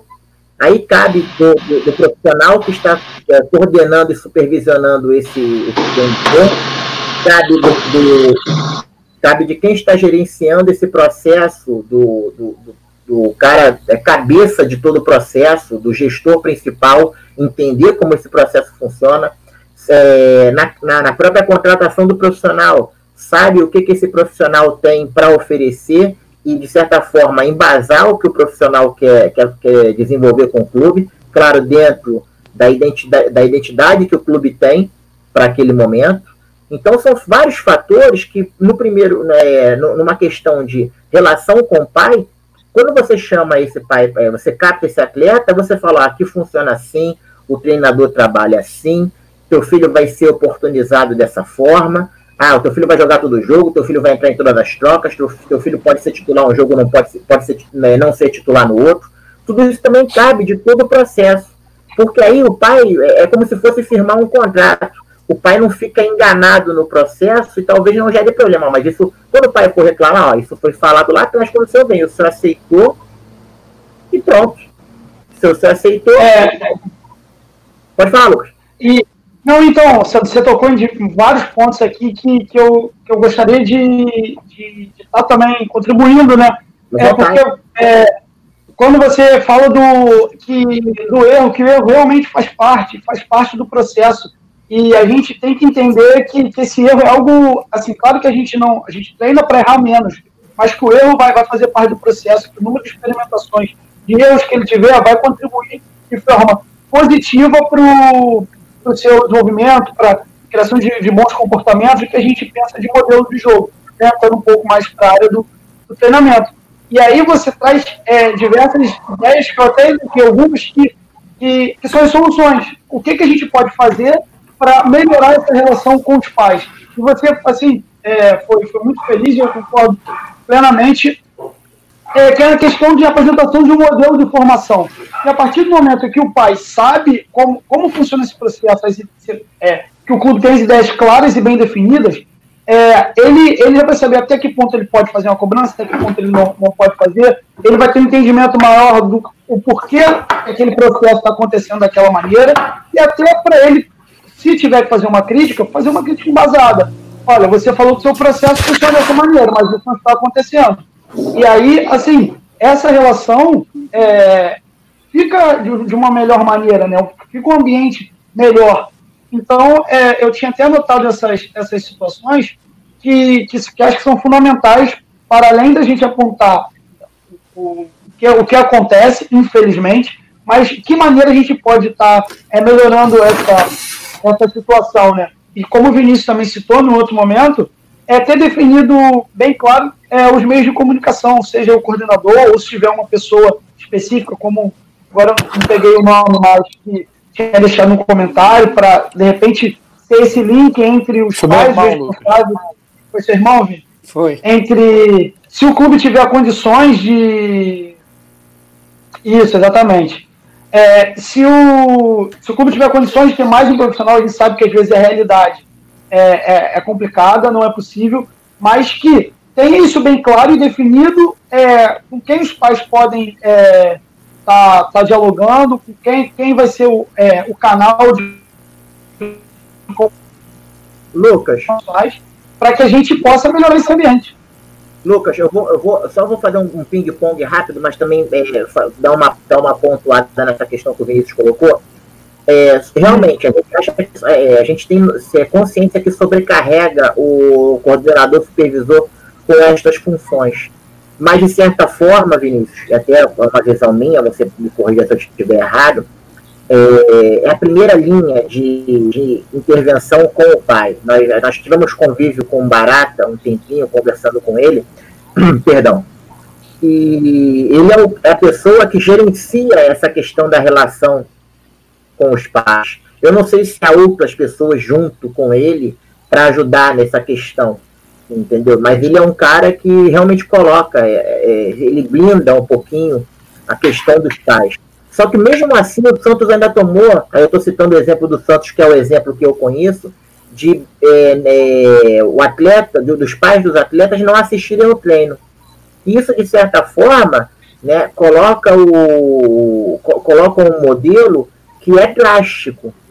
Entendeu? Eu acho que muito mais do que você tirar o pai da, da sessão de treino, é você educar ele para que ele se torne apenas é, é, um, um acompanhante do filho para aquele momento. entendeu? De você realmente criar reuniões é, colocar, é, ah, olha, hoje o treino foi o, o, o objetivo da, da, do, do microciclo, explica, explica basicamente o que é um microciclo de trabalho, é esse.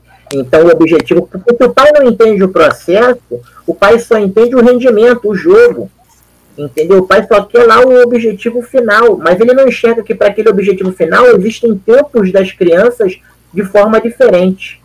Aí o Luiz, que também tem essa experiência como, como, como é, profissional, treinador e como coordenador, supervisor, podia também até pontuar isso para nós.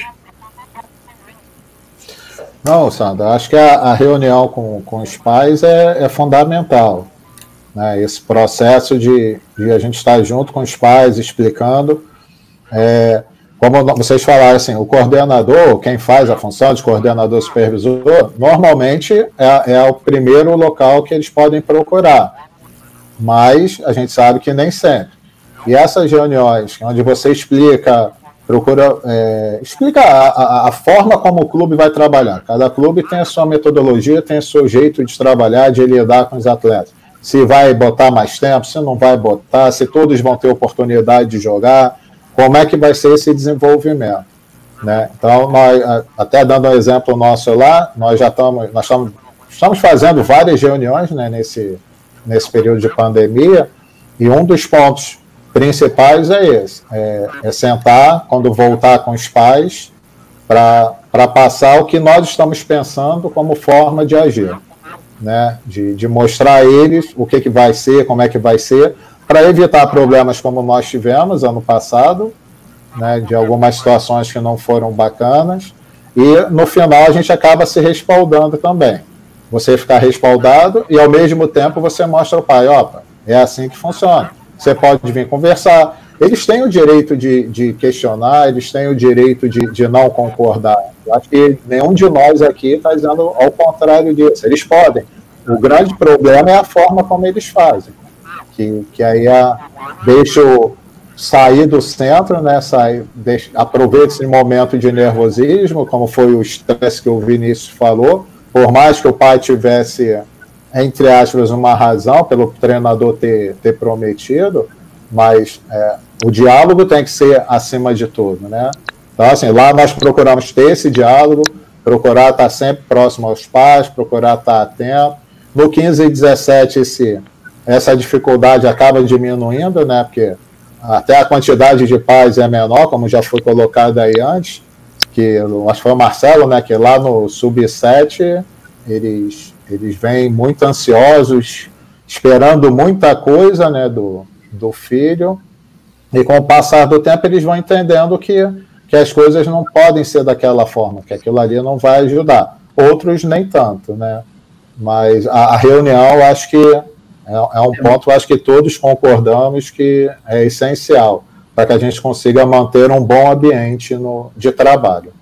Na verdade, mais a forma como eles é, se comportam, né? Chegam é, não só para a direção, mas até a questão que o Flávio colocou aí do, durante o jogo, né? Que são atitudes que acabam é, é atrapalhando muito. Eu até ia tocar nesse ponto aí que o Flávio falou, para a gente começar a debater um pouquinho sobre isso também, é, porque assim, às vezes a interferência do pai ela é negativa não só nessa questão ali é, é, do treino, do, do, do, da insatisfação com o treinador ou alguma coisa parecida, mas tem muito pai que mesmo tendo outras, é, em, estando em outras áreas bem ali, né, não, não é um pai que reclama o tempo inteiro, não é um pai que perturba, não é um pai que é um pai até que está junto do treinador, mas muitas das vezes durante o jogo, ele se transforma e ele leva ali é, algumas.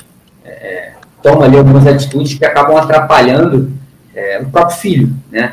É, imagina você estar tá prestando atenção em alguma coisa, tem uma pessoa aqui falando uma coisa para você, outra pessoa aqui falando uma outra coisa completamente diferente, e a gente, enquanto adulto, se eu estiver aqui sentado na minha cadeira tranquilo, isso já vai me embaralhar. Imagina eu tendo que tomar milhões de decisões, de micro decisões ali, né? Que futebol é feito de decisão o tempo inteiro. É, até quando o jogador está sem a bola, ele tem que decidir para onde ele vai, o que, que é melhor ele fazer para que lá na frente ele tome uma outra ação. Então são diversas decisões que ele tem que tomar com duas pessoas buzinando na orelha dele, uma mandando ele fazer uma coisa, outra mandando ele fazer outra completamente diferente.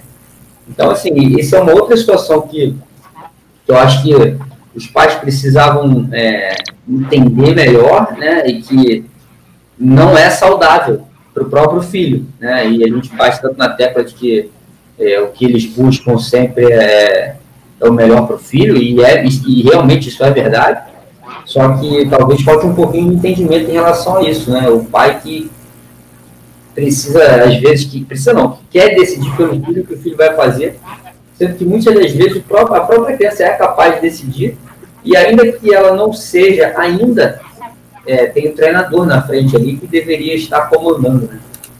Ei, Marcelo, é, eu queria saber, além, de, além do, de você que tem experiência fora do país, o Lucas, que está vivenciando essas questões agora também na China, como é o comportamento, porque, vai, como eu falei, é uma questão cultural, não estou falando que o, o pai é, brasileiro ele não tem uma não tem cultura, pelo contrário, mas a cultura esportiva é sempre aquela coisa do sucesso através do futebol, e não como do, do futebol, do futsal, e não utilizar o esporte como um mecanismo, né, mais uma ferramenta que constrói é, o caráter do cidadão, né, participa do processo formativo como um todo. Eu queria aí, Lucas, Marcelo, quem puder pontuar para a gente também, até para nós fazermos esse parâmetro. Deixa o Lucas começar aí. É, eu só quero saber se ele vai se ele entende que os caras estão xingando ele, né? Ou se ele acha que os caras estão certo, vai, começa aí. A linguagem do futebol é universal. A linguagem do futebol é universal. É, mais ou menos. Não, hoje, hoje eu já consigo falar um pouco de, do mandarim, do chinês. É claro que não sou fluente, é uma língua realmente difícil, mas hoje já consigo me comunicar, me comunicar com os atletas diretamente na língua deles, não, só, não somente no inglês. É, mas, claro, não, como eu disse, não sou fluente. É, é um ponto que, que, eu queria realmente tocar, que o Sandro já tinha comentado, da, das questões sociais, porque aqui no Brasil, né, até pelas oportunidades, nós, como, como eu citei, das questões sociais, das oportunidades que a gente oferece para a nossa população, muitas das vezes a, a, a, única possibilidade de, se atingir um patamar elevado, né, atingir um patamar social é através do futebol. E isso vai impactar diretamente no desenvolvimento da, das crianças, até como os pais vão a esses possíveis é, futuros jogadores, jogadores profissionais. É, então, assim, aí já entra numa questão mais ampla, que são os problemas sociais, oportunização, em questão de, de escolaridade, enfim, de todo esse ambiente que, infelizmente, a gente sabe da nossa desigualdade social. É, e como nossa mídia influencia para que, é, que sim, é, é de querer é, manifestar que, que é possível essa ascensão social através do esporte, mas que a gente sabe que não deveria ser a primeira opção o esporte, o futebol, para essa ascensão social, enquanto que deveria ser é, a oportunidade de, de escolarização, depois de ingressar numa universidade. Mas, enfim, essas são, são umas questões mais amplas. É, fazendo um paralelo com, com a China, é, é, muito do que eu já, já, já tinha falado, né, fazendo essa referência, na China eles não veem o futebol como a primeira opção. Na verdade, longe disso, muitas das vezes os pais não querem que os, que os filhos pratiquem o futebol, porque eles preferem que seus filhos estejam estudando, é, dediquem o tempo de um possível treinamento para o estudo, é, então, muitas vezes a gente encontra essa resistência. É, já aconteceu em casos de, de dar o horário do treino, os pais estarem preocupados para que o treino acabe, aquelas vezes que você passar, de acordo com, o desenvolvimento do treino, passar 5, 10 minutos, claro, quando a estrutura te permite isso, os pais já estarem preocupados é, que o treino já acabou, porque os filhos têm que retornar para casa para iniciar os estudos. Né?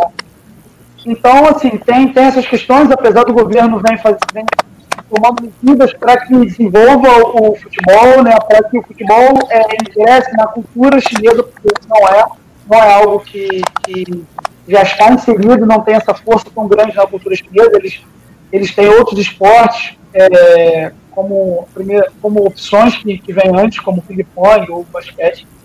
É, mas, como eu disse, há, há esse investimento, né, mas com esse olhar dos pais, é, como eu disse, muitas das vezes eles não, não querem que, que os filhos é, pratiquem esporte, não é nem aquela é, aquela situação de vou deixar o meu filho escolher, não, muitas das vezes é de ser veementemente contra a prática do esporte. É, mas, foi o que eu disse, né, a, a, acho que, entra num, num, caráter social mais amplo, né, dizer, quais são as oportunidades que, que, que a, aquela sociedade tem, que o Brasil tem, e aí a gente acaba aqui no Brasil recebendo, é, num ambiente de maior pressão, justamente por conta dessa, dessa situação, né, e a gente é claro, que o país desenvolva e, e consiga atingir um patamar maior, onde é que a gente possa ter mais oportunidades que, que a nossa população como um todo tenha, tenha maiores oportunidades, oportunidades mais, mais equilibradas. Show, show. É, então, assim, eu, a experiência que eu tive lá, na, lá em Portugal em relação a essa questão do, do, da interferência, né, é, assim, é muito, muito próxima ao que a gente tem aqui no Brasil, para ser bem honesto. É, é uma paixão muito grande, né? É, o futebol dos filhos, da, né? o futebol da base lá é muito parecido nesse quesito, obviamente, com o que a gente tem aqui. É, me surpreendeu muito, é, eu não, não tinha essa, essa imagem. Eu já tinha enfrentado, inclusive, as equipes portuguesas, já tinha enfrentado o Benfica aqui no, no Brasil, né, numa, numa competição que, gente, que eles vieram aqui. E eu tinha visto uma, uma coisa assim completamente fora dos padrões brasileiros em relação a comportamento. É, mas quando eu fui para lá, eu vi algo muito próximo do que a gente tem aqui, né? É óbvio que eu digo em relação a, a, a interferência que eu estou falando, que é igual aqui, a interferência do que eu estava falando antes, né? Do, do, pai querer decidir pelo filho, de faz isso, toca, chuta, passa para cá, passa para lá. É, a questão fora, é, aí, aí sim, por uma questão cultural, por uma questão né, social, eles lá têm um pouco mais de, de vamos colocar assim, de paciência, vamos, vamos, vou, vou usar essa palavra. Então, isso é um pouco diferente, mas assim, na questão ali de beira de campo, cara, é igual, é impressionante, é igual, igualzinho, igualzinho, muda. Então, isso me surpreendeu, mas ao mesmo tempo deu para tirar de letra, porque é, o que a gente vive aqui é bem, bem complicado em algum momento. Mas é mais ou menos por aí. Eu só queria, é, não sei se alguém tem mais é, alguma coisa. Eu tenho, eu tenho só, só uma passagem interessante, né? Que agora oh, é, me veio a, a, a, cabeça agora, né? Resgatou na memória. Que na China, como eu falei, como é, é o futebol vem ganhando força agora, então é, é muito é, é novo, né, de certa forma, não para todos, obviamente, mas de uma maneira geral, é, isso, muitas práticas e o futebol em si, para muito, muito, muita gente da população, né, é novo. Então, às vezes, a gente passa por situações que são meio é, engraçadas. Por exemplo, de estar tá dando treino, de um pai querer tirar foto no meio do treino, pede para o menino parar é, no meio do, do, do jogo reduzido, adaptado, para ele tirar foto. Então, pedir para eu tirar foto com o menino no meio do, então, assim, é, não, não é uma interferência que, que eu, é, Lucas, enxergo como algo é, que seja premeditado, ou que ele tenha real consciência de, de que maneira ele está tá influenciando negativamente.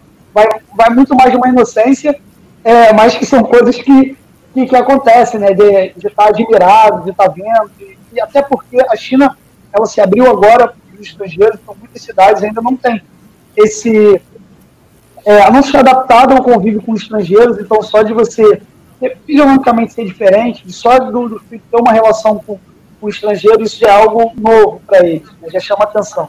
Então, muitas das vezes é, tem situações assim é, que são até certo ponto engraçadas, mas foi o que eu falei, eu não vejo como, como uma maldade, então, mais na inocência de, de querer estar com, registrar aquele momento, de compartilhar, de ter alguma troca, alguma relação é, com um profissional que está trabalhando ali com, com futebol, com com certeza.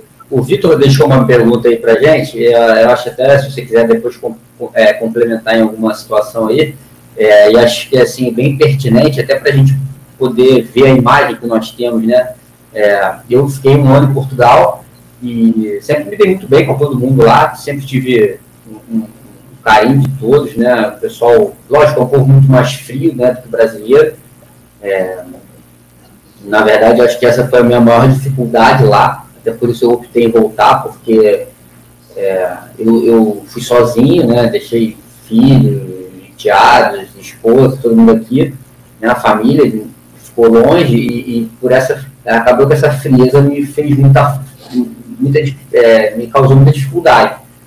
É, então eu acabei optando por voltar muito por conta disso. Mas eu fiquei lá um ano e sempre tive muito carinho pessoal. Mas no meu último dia lá na, na minha despedida, né, organizaram uma, uma festa lá para mim de despedida e o diretor do clube, é, que foi quem me convidou para lá, inclusive, né, foi, foi a pessoa que eu sempre tive o contato para que me, me chamasse e tal ele, na hora de eu ir embora, né, do, do dia da, da, despedida lá, fez um, um discurso falando que, é, que eu tinha feito com que ele, tipo, aí ele falou o nome dele, né, óbvio, não falou o nome de todos, mas falou o nome dele, mas que tivesse mudado um pouco a imagem que ele tinha do povo brasileiro, que, é, que eu tinha sido muito correto, que eu tinha sido muito, que eu tinha cumprido com todas as é, não obrigações, né, mas que assim, que tinha feito tudo tinha sido proposto. É, então, assim, aquilo ali, obviamente, que, poxa, me deixou, me encheu de orgulho, me, me deixou muito feliz, mas ao mesmo tempo, eu falei assim, caramba, a visão que, que o povo brasileiro tem, né? É, do, aliás, a visão que o povo brasileiro, é, como o povo brasileiro é visto né, fora do país. Então, assim, é, de repente é até bom você falar alguma coisa sobre, esse, né, sobre isso. Não sei como isso foi feito na China, é, como é visto na China, mas assim, em Portugal, é, eu, eu, eu, tive, eu tive essa experiência muito boa e que no, aos 45 do segundo tempo eu vi que talvez o povo brasileiro tivesse uma visão ruim ali, né? E assim, fiquei satisfeito não só pela, pelo elogio e tal, mas por de repente tentar mudar um pouquinho a visão disso aí. Mas assim, é, é uma visão complicada que às vezes o pessoal tem lá. Então, obrigado aí pela, pela pergunta, Vitor, foi até realmente boa. É, foi, foi bom poder falar sobre isso.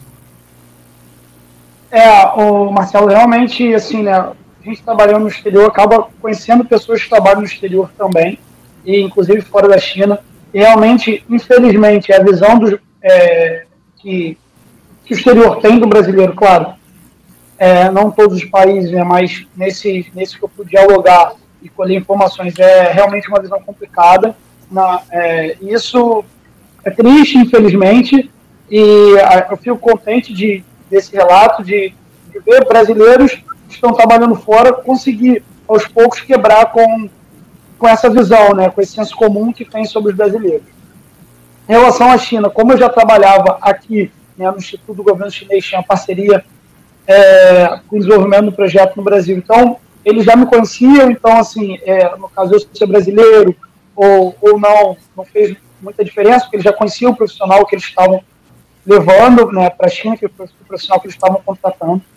Mas, de uma maneira geral, eles têm muito respeito, vou falar como, como professor-treinador, né, independente de, de, de, de, nacionalidade.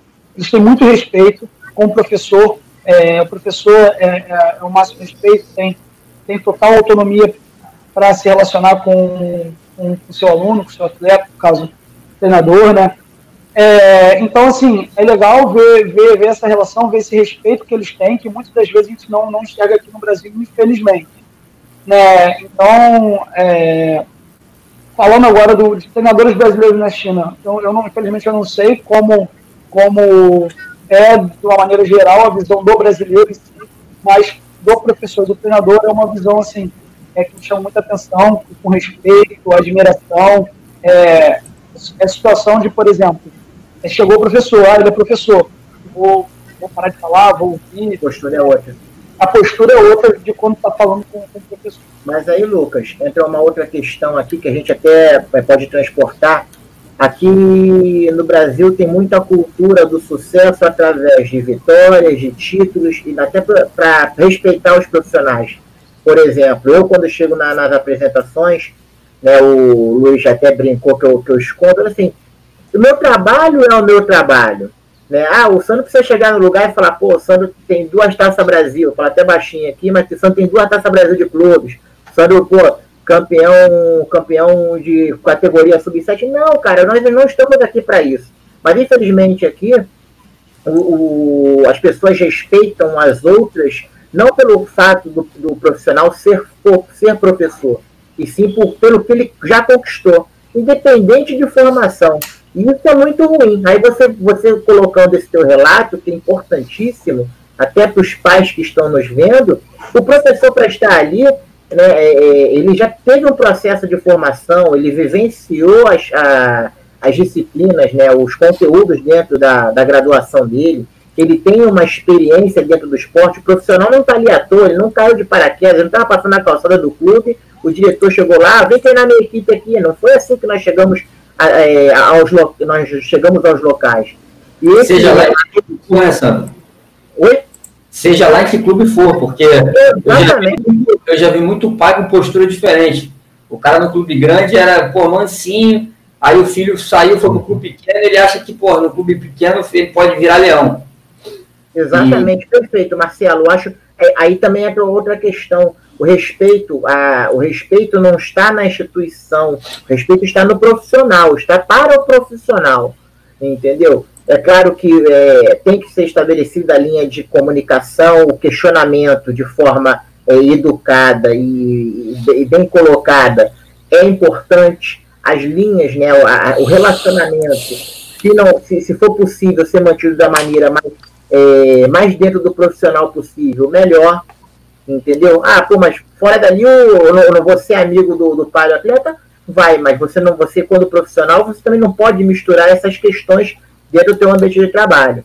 Então, tudo isso é como, como eu volto a frisar, é questão cultural. E esse teu relato, Lucas, mostra mais uma vez que o, o, o brasileiro caminha na contramão da, da, desses países né, que tem que enxerga principalmente o respeito pelo profissional, entendeu?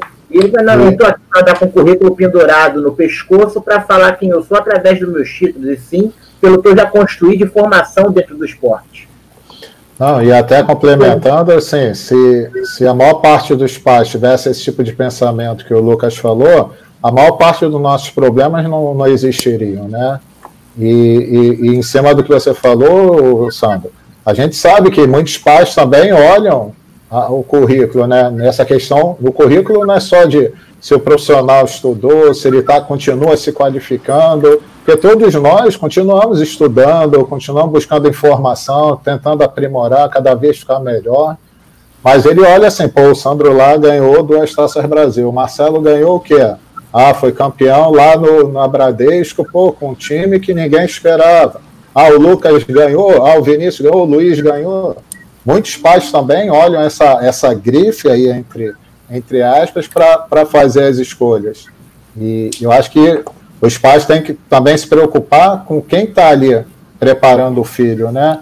É a pessoa está preparada, a pessoa, independente de se tem título ou não, ela é preparada, ela, ela trata bem a criança, ela está realmente procurando desenvolver essa criança para que lá na frente ele seja um, um, cidadão melhor? Porque, como você colocou, a gente não sabe se essa criança vai virar atleta, se, se vai, vai chegar ao alto rendimento. Porque o que nós estamos falando aqui não é alto rendimento, estamos falando de base. Aqui não, ainda não tem o alto rendimento. As pessoas né? confundem muito, né? Na verdade, assim, até nós mesmos, acho que a gente, a gente acaba, às vezes, em algum momento, utilizando o alto rendimento do atleta que está no disputando uma federação de sub-9 na verdade, a gente deveria falar alto rendimento lá a partir do sub-15, sub-17. É. é. até mais velho, até, cara. Nem, nem, acho que nem ah. 15, 17 ainda, ainda seria isso, mas é visto como, como alto rendimento, né? Então, assim, nós temos que, no final, estar tá preparando essa criança a que lá no futuro ele seja uma pessoa de bem, que caminhe pelo, pelas coisas corretas, busca o que ela gosta de fazer, se ela não conseguir virar um atleta, que é a minoria que vira, né? A gente sabe que o funil, a boca é, é grande para entrar, mas na saída é conta-gotas. Então, assim, que, que a gente prepare. Então, os pais também têm que, se, além de ficar só é, se preocupando em criticar ou reclamar porque o filho entrou ou não, começa assim, pô, esse profissional, ele está ele tá preparando o meu filho, ele está passando boas informações, ele está fazendo meu filho evoluir. Meu filho está trazendo alguns questionamentos para casa que ele não tinha antes. Eu acho que se o responsável começa a, a, pensar por esse lado, ele melhora, né, como pai, ele começa a ver esse processo diferente. E aí colocando que você falou que lá no Santos não tem, não tem os pais. Eu tenho minhas dúvidas se isso é uma boa solução ou não. Não sei. Eu acho que os pais precisam também estar ali com os limites, com sabendo até onde eles podem ir, respeitando as hierarquias, né? De tá incomodado, vai, vai na coordenação, supervisão, porque aí vai de cada clube, né? Tem clube que, infelizmente, o pai tem que ir realmente direto ao, ao treinador, porque a estrutura é, é a que o cara tem, né? Então, mas respeitando todas essas, essas partes. Mas que se eles conseguissem entender o profissional como uma pessoa que está ali para preparar o filho dele, como o Lucas falou, que na China lá os caras pensam isso. O professor está aqui, ele vai preparar meu filho para que ele seja melhor no futuro. E é isso que nós, que nós fazemos. Eu acho que o Lucas está querendo até falar aí, é, só, mas eu só queria fazer uma parte aí em cima do que você falou, Luiz, e por isso que eu, eu falo, dei um exemplo positivo do grupo de pais daquela época lá do, do Bradesco, porque assim, naquele momento ali, eu não tinha ganho nada na vida, ganhei, tinha ganho competições de menor expressão, né, não tinha nada expressivo no currículo, é, nunca tinha trabalhado em clube grande, e naquele momento ali, eu tinha um time que a gente tinha sido campeão do Sub-8, né, de uma Superliga, que teoricamente seria um, um, segundo escalão aqui do Rio de Janeiro. E quando nós fomos disputar a federação principal no Sub-9, o meu time inteiro foi convidado para sair.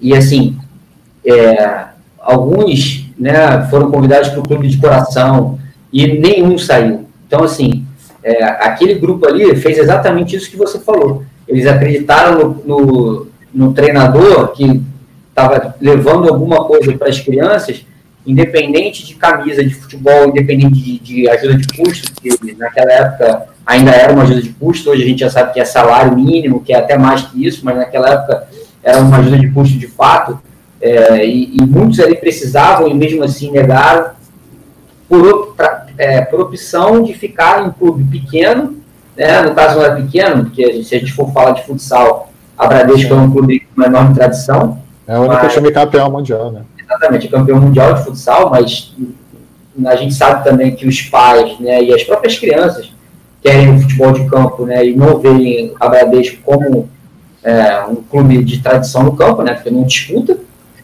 Então, é, optaram em ficar ali por isso, pelo que o treinador oferecia, né, pelo que o clube ofereceu como estrutura, e, e, e é por isso que assim, eu utilizei como exemplo positivo aquela, esse, esse grupo de pais que, que optou por ficar num clube que não tinha a camisa do, do clube de futebol, mas que tinha de fato um trabalho que estava sendo iniciado ali e que eles acreditavam. E graças a Deus, hoje, daquele grupo ali, a gente tem Hoje eles estão com, vão fazer, não, estão com 17. É, a grande maioria está em clube, clube de camisa, disputando, é, inclusive alguns na seleção brasileira, né? A gente tem o exemplo até do Cadu, que recentemente até chegou a ser cogitado para disputar o Mundial da categoria superior.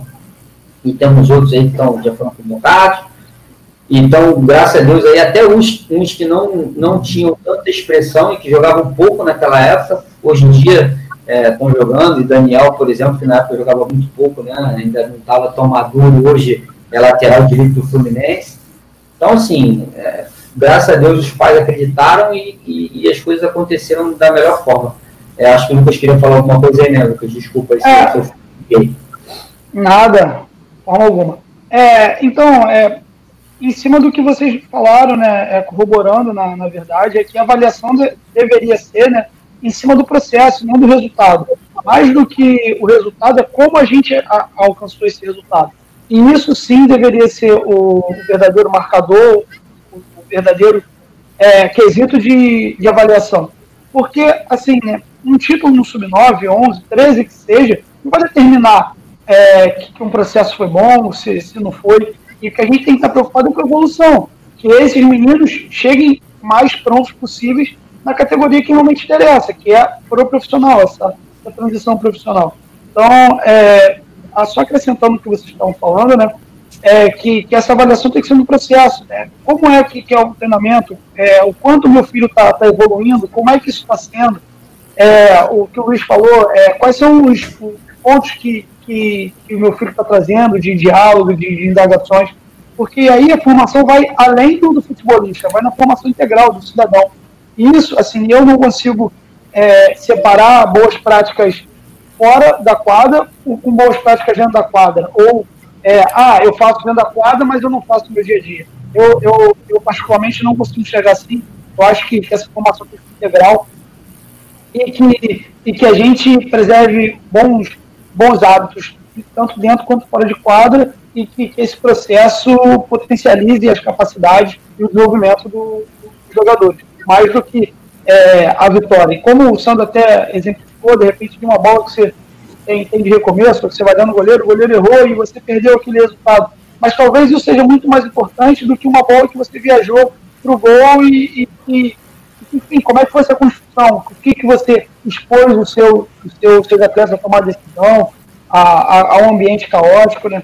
Então, enfim, acho que é importante pensar nisso, né, e trazer, esse espaço é bom, né, porque vão ter pais aqui assistindo, de, de pensem e reflitam sobre, sobre essas questões, né, o, o que, que realmente importa na formação, se é a vitória ou se é o processo.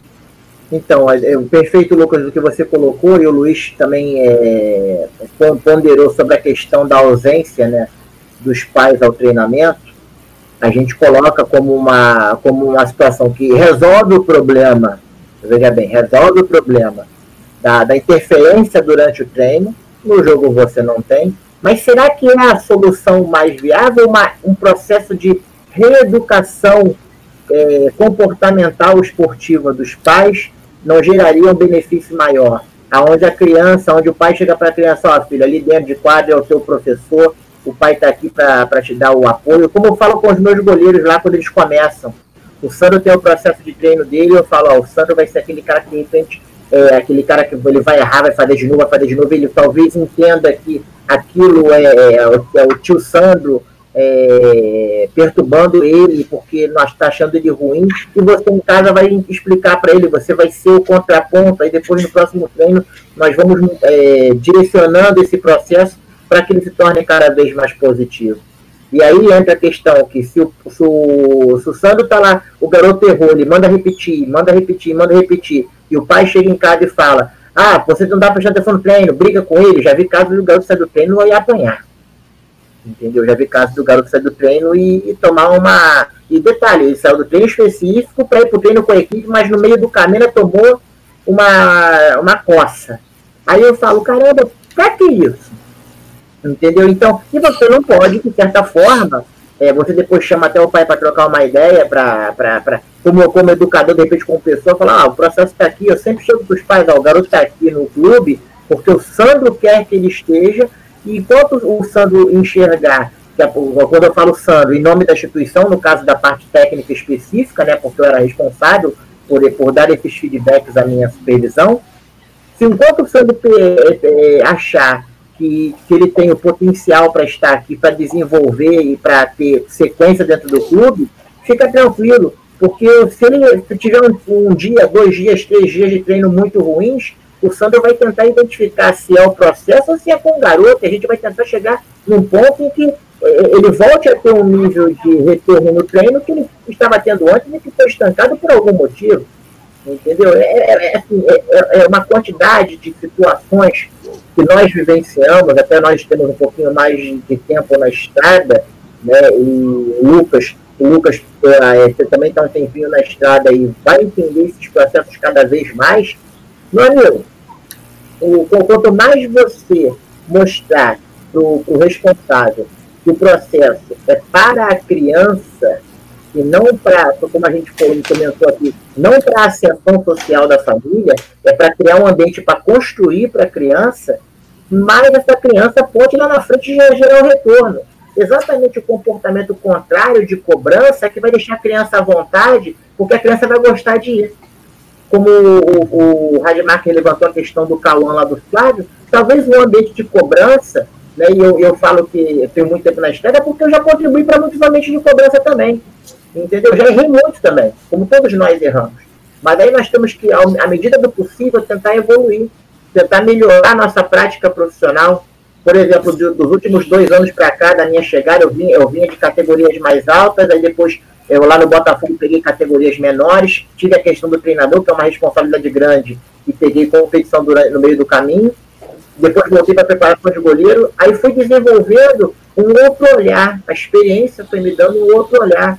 Quem me via de repente na quadra três, quatro anos atrás, quem me via na quadra agora nessa reta, né, né, nos últimos dois anos, via um Sandro um pouco mais tranquilo, um pouco mais de repente voltado a interagir com, com o atleta dele, de forma a passar primeiro segurança, tranquilidade e a ponderação técnica quando ela for necessária e pertinente para aquele momento do jogo.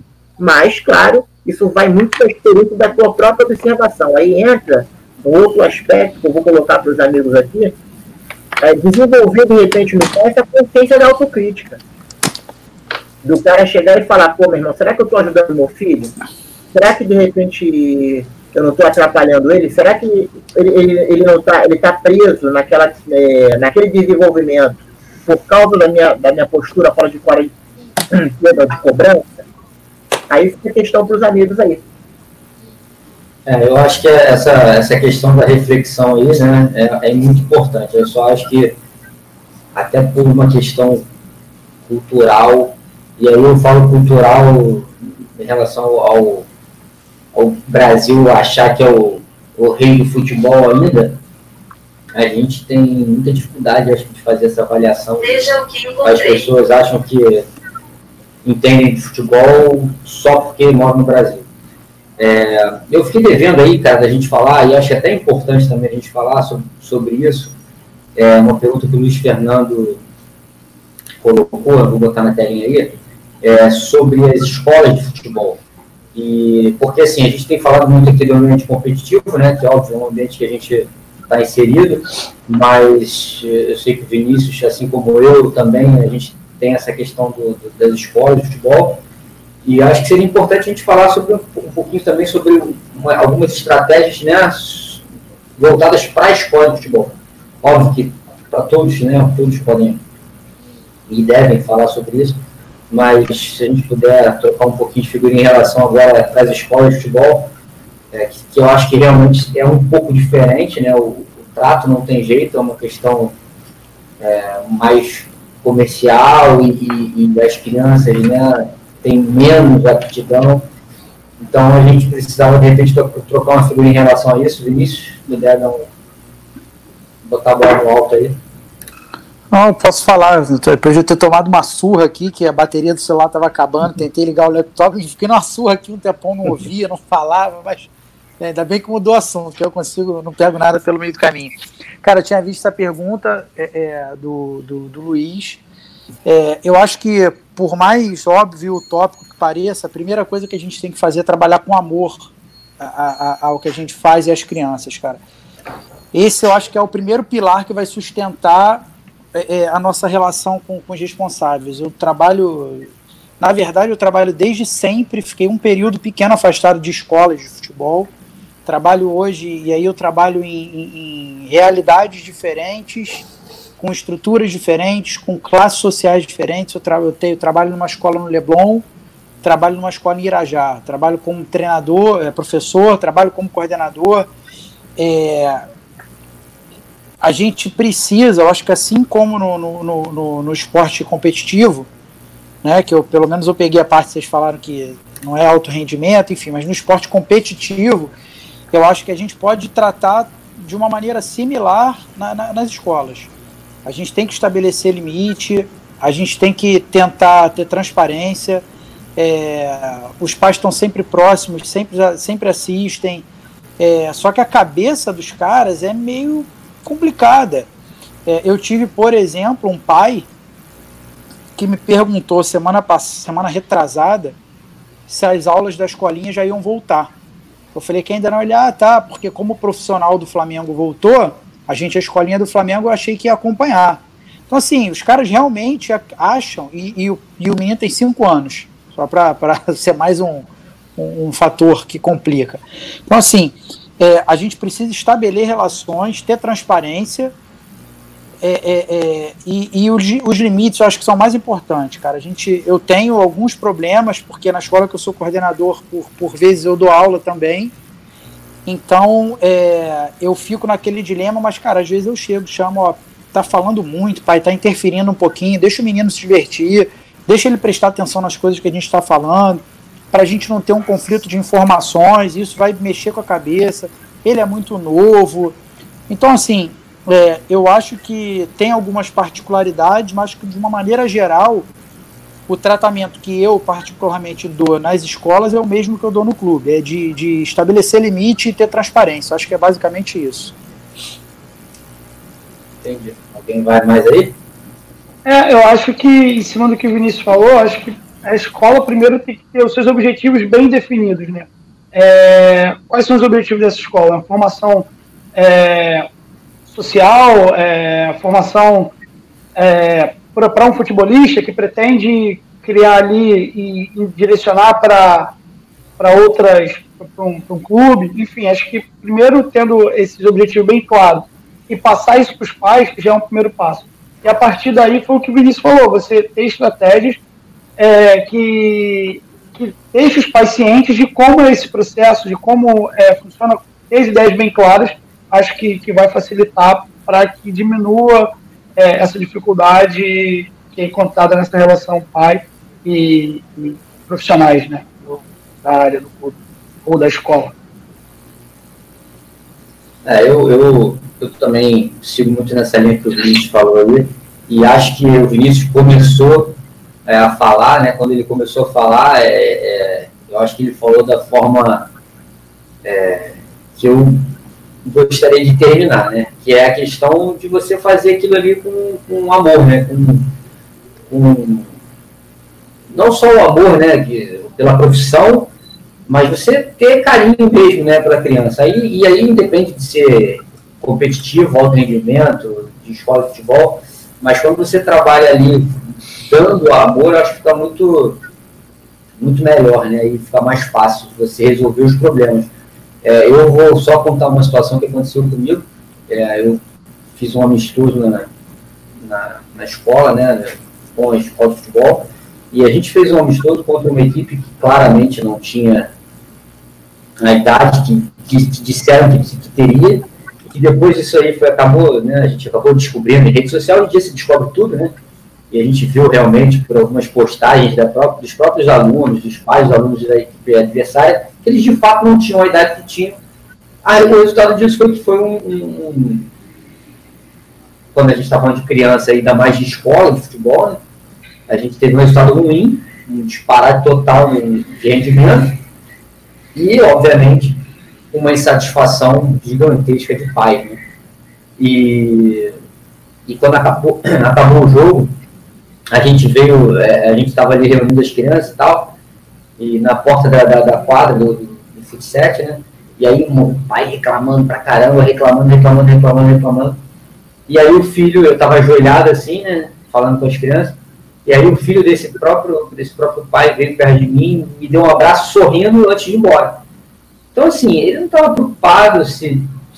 Lógico que ele não queria perder. Mas a criança, ela muitas das vezes entende muito melhor do que os próprios pais. Né? Então, assim, o pai estava extremamente insatisfeito, chateado, reclamando, reclamando. A criança, com um sorriso, veio e deu um abraço. Ou seja, a criança não estava chateada, é, extremamente chateada com o resultado, não estava chateada comigo, não estava chateada com o juiz, não estava chateada com ninguém. E o pai ali acumulando uma carga negativa absurda. Então, assim, é, eu acho que muitas das vezes é, é, o maior erro nesse, nesse, nessa questão do pai é não identificar o que o filho está sentindo antes de qualquer atitude. Assim como o Vinícius relatou lá atrás do pai que tentou puxar pela rede, é, eu já vi um, um, cara que trabalhou comigo, acho até que na época o Vinícius ainda estava também, um pai pular da quadra para querer pegar treinador, é, já vi diversas situações, e talvez se os pais tivessem se reportado antes aos filhos, nada disso tivesse acontecido, nada disso tinha acontecido. Então eu acho que essa questão aí do, do, do amor é fundamental, não só nas escolas, mas no, no ambiente competitivo também.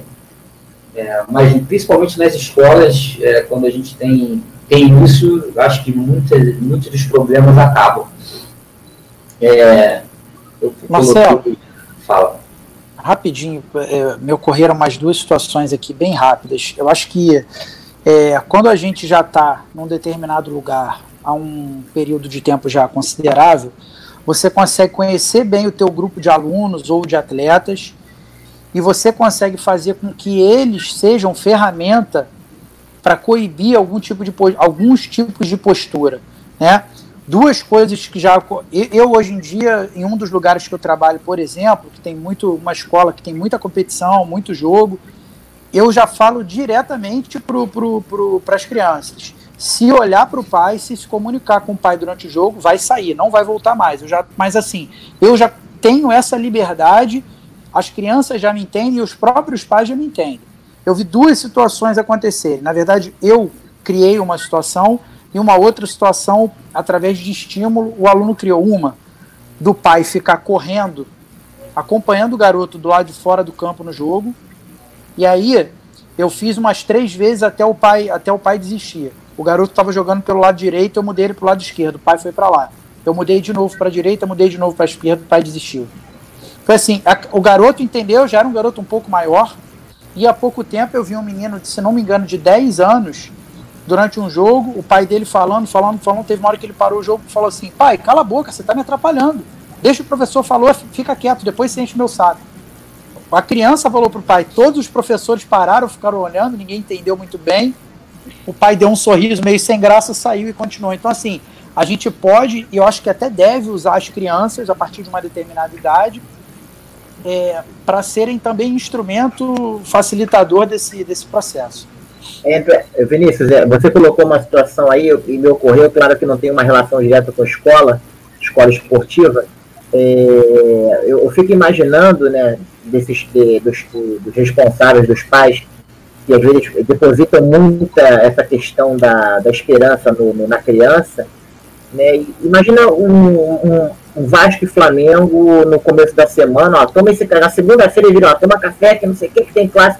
A criança é massacrada já desde o final do jogo anterior ao clássico. Eu fico imaginando, ao invés de falar, não, não, é claro que eu não vou falar, vou tratar um Vasco e Flamengo, um Fla-Flu, um Botafogo e Fluminense como um jogo qualquer entendeu? Mas ao mesmo tempo, será que o, Botafogo, o Vasco, o Fluminense tem a mesma importância? Será que pô, é, é, não tem a mesma importância na competição do que a Bradesco, do que o Maran, do que o Mackenzie, são outros clubes que, que jogam o mesmo campeonato. Então, entra aquela outra questão de você dar importância a determinadas situações em detrimento de outras. O Flamengo, ganhar do Flamengo faz parte do processo, assim como ganhar da, do, do Maran, do Maria da Graça, também faz parte do processo. Então, é, essa questão o garoto, garoto segunda-feira, não, não é porque vai ter o, o, o, clássico você vai abrir mão da tua rotina normal, vida que segue, entendeu? É, entre, entre essas outras questões que permeiam a nossa discussão aqui, que a, live vai, vai levar cinco dias. É, eu, eu, inclusive, galera, assim, a gente precisa começar a fechar aí, até pela questão do tempo também. É, mas queria ir, antes da gente fechar, cada um pudesse se despedir deixando uma mensagem para que esse comportamento melhore os pais é, e que não é, é, que não seja só voltado inclusive para os treinadores, né, e sim até para os próprios filhos, é, que eu acho que é o foco principal, né? É, a gente tá, a gente escolheu essa profissão, a gente sabe que isso aí tá, não tem jeito, é inerente à profissão e a gente vai ter que conviver com isso. Agora, deixar uma mensagem de repente para os pais aí que possam é, perceber algumas questões e, e, ajudar os próprios filhos. É, então, vamos partir dessa. Vamos jogar essa bola aí. Luiz, que está lá já tem um tempo aí. Começa? Começa. Depois é, gente... eu, não é, eu não falei das escolas, porque eu estou há muitos anos afastado, mas é, uma coisa básica que vocês falaram, que é o amor e o prazer de estar ali. Só que eu trago isso também para para as equipes, né? Lá na, na competição, o, o, profissional ele tem que amar e ter prazer de estar lá, porque senão como é que ele vai desenvolver um bom trabalho se ele não está feliz, se ele não está com prazer? como é que ele vai poder tratar bem aquelas crianças, né?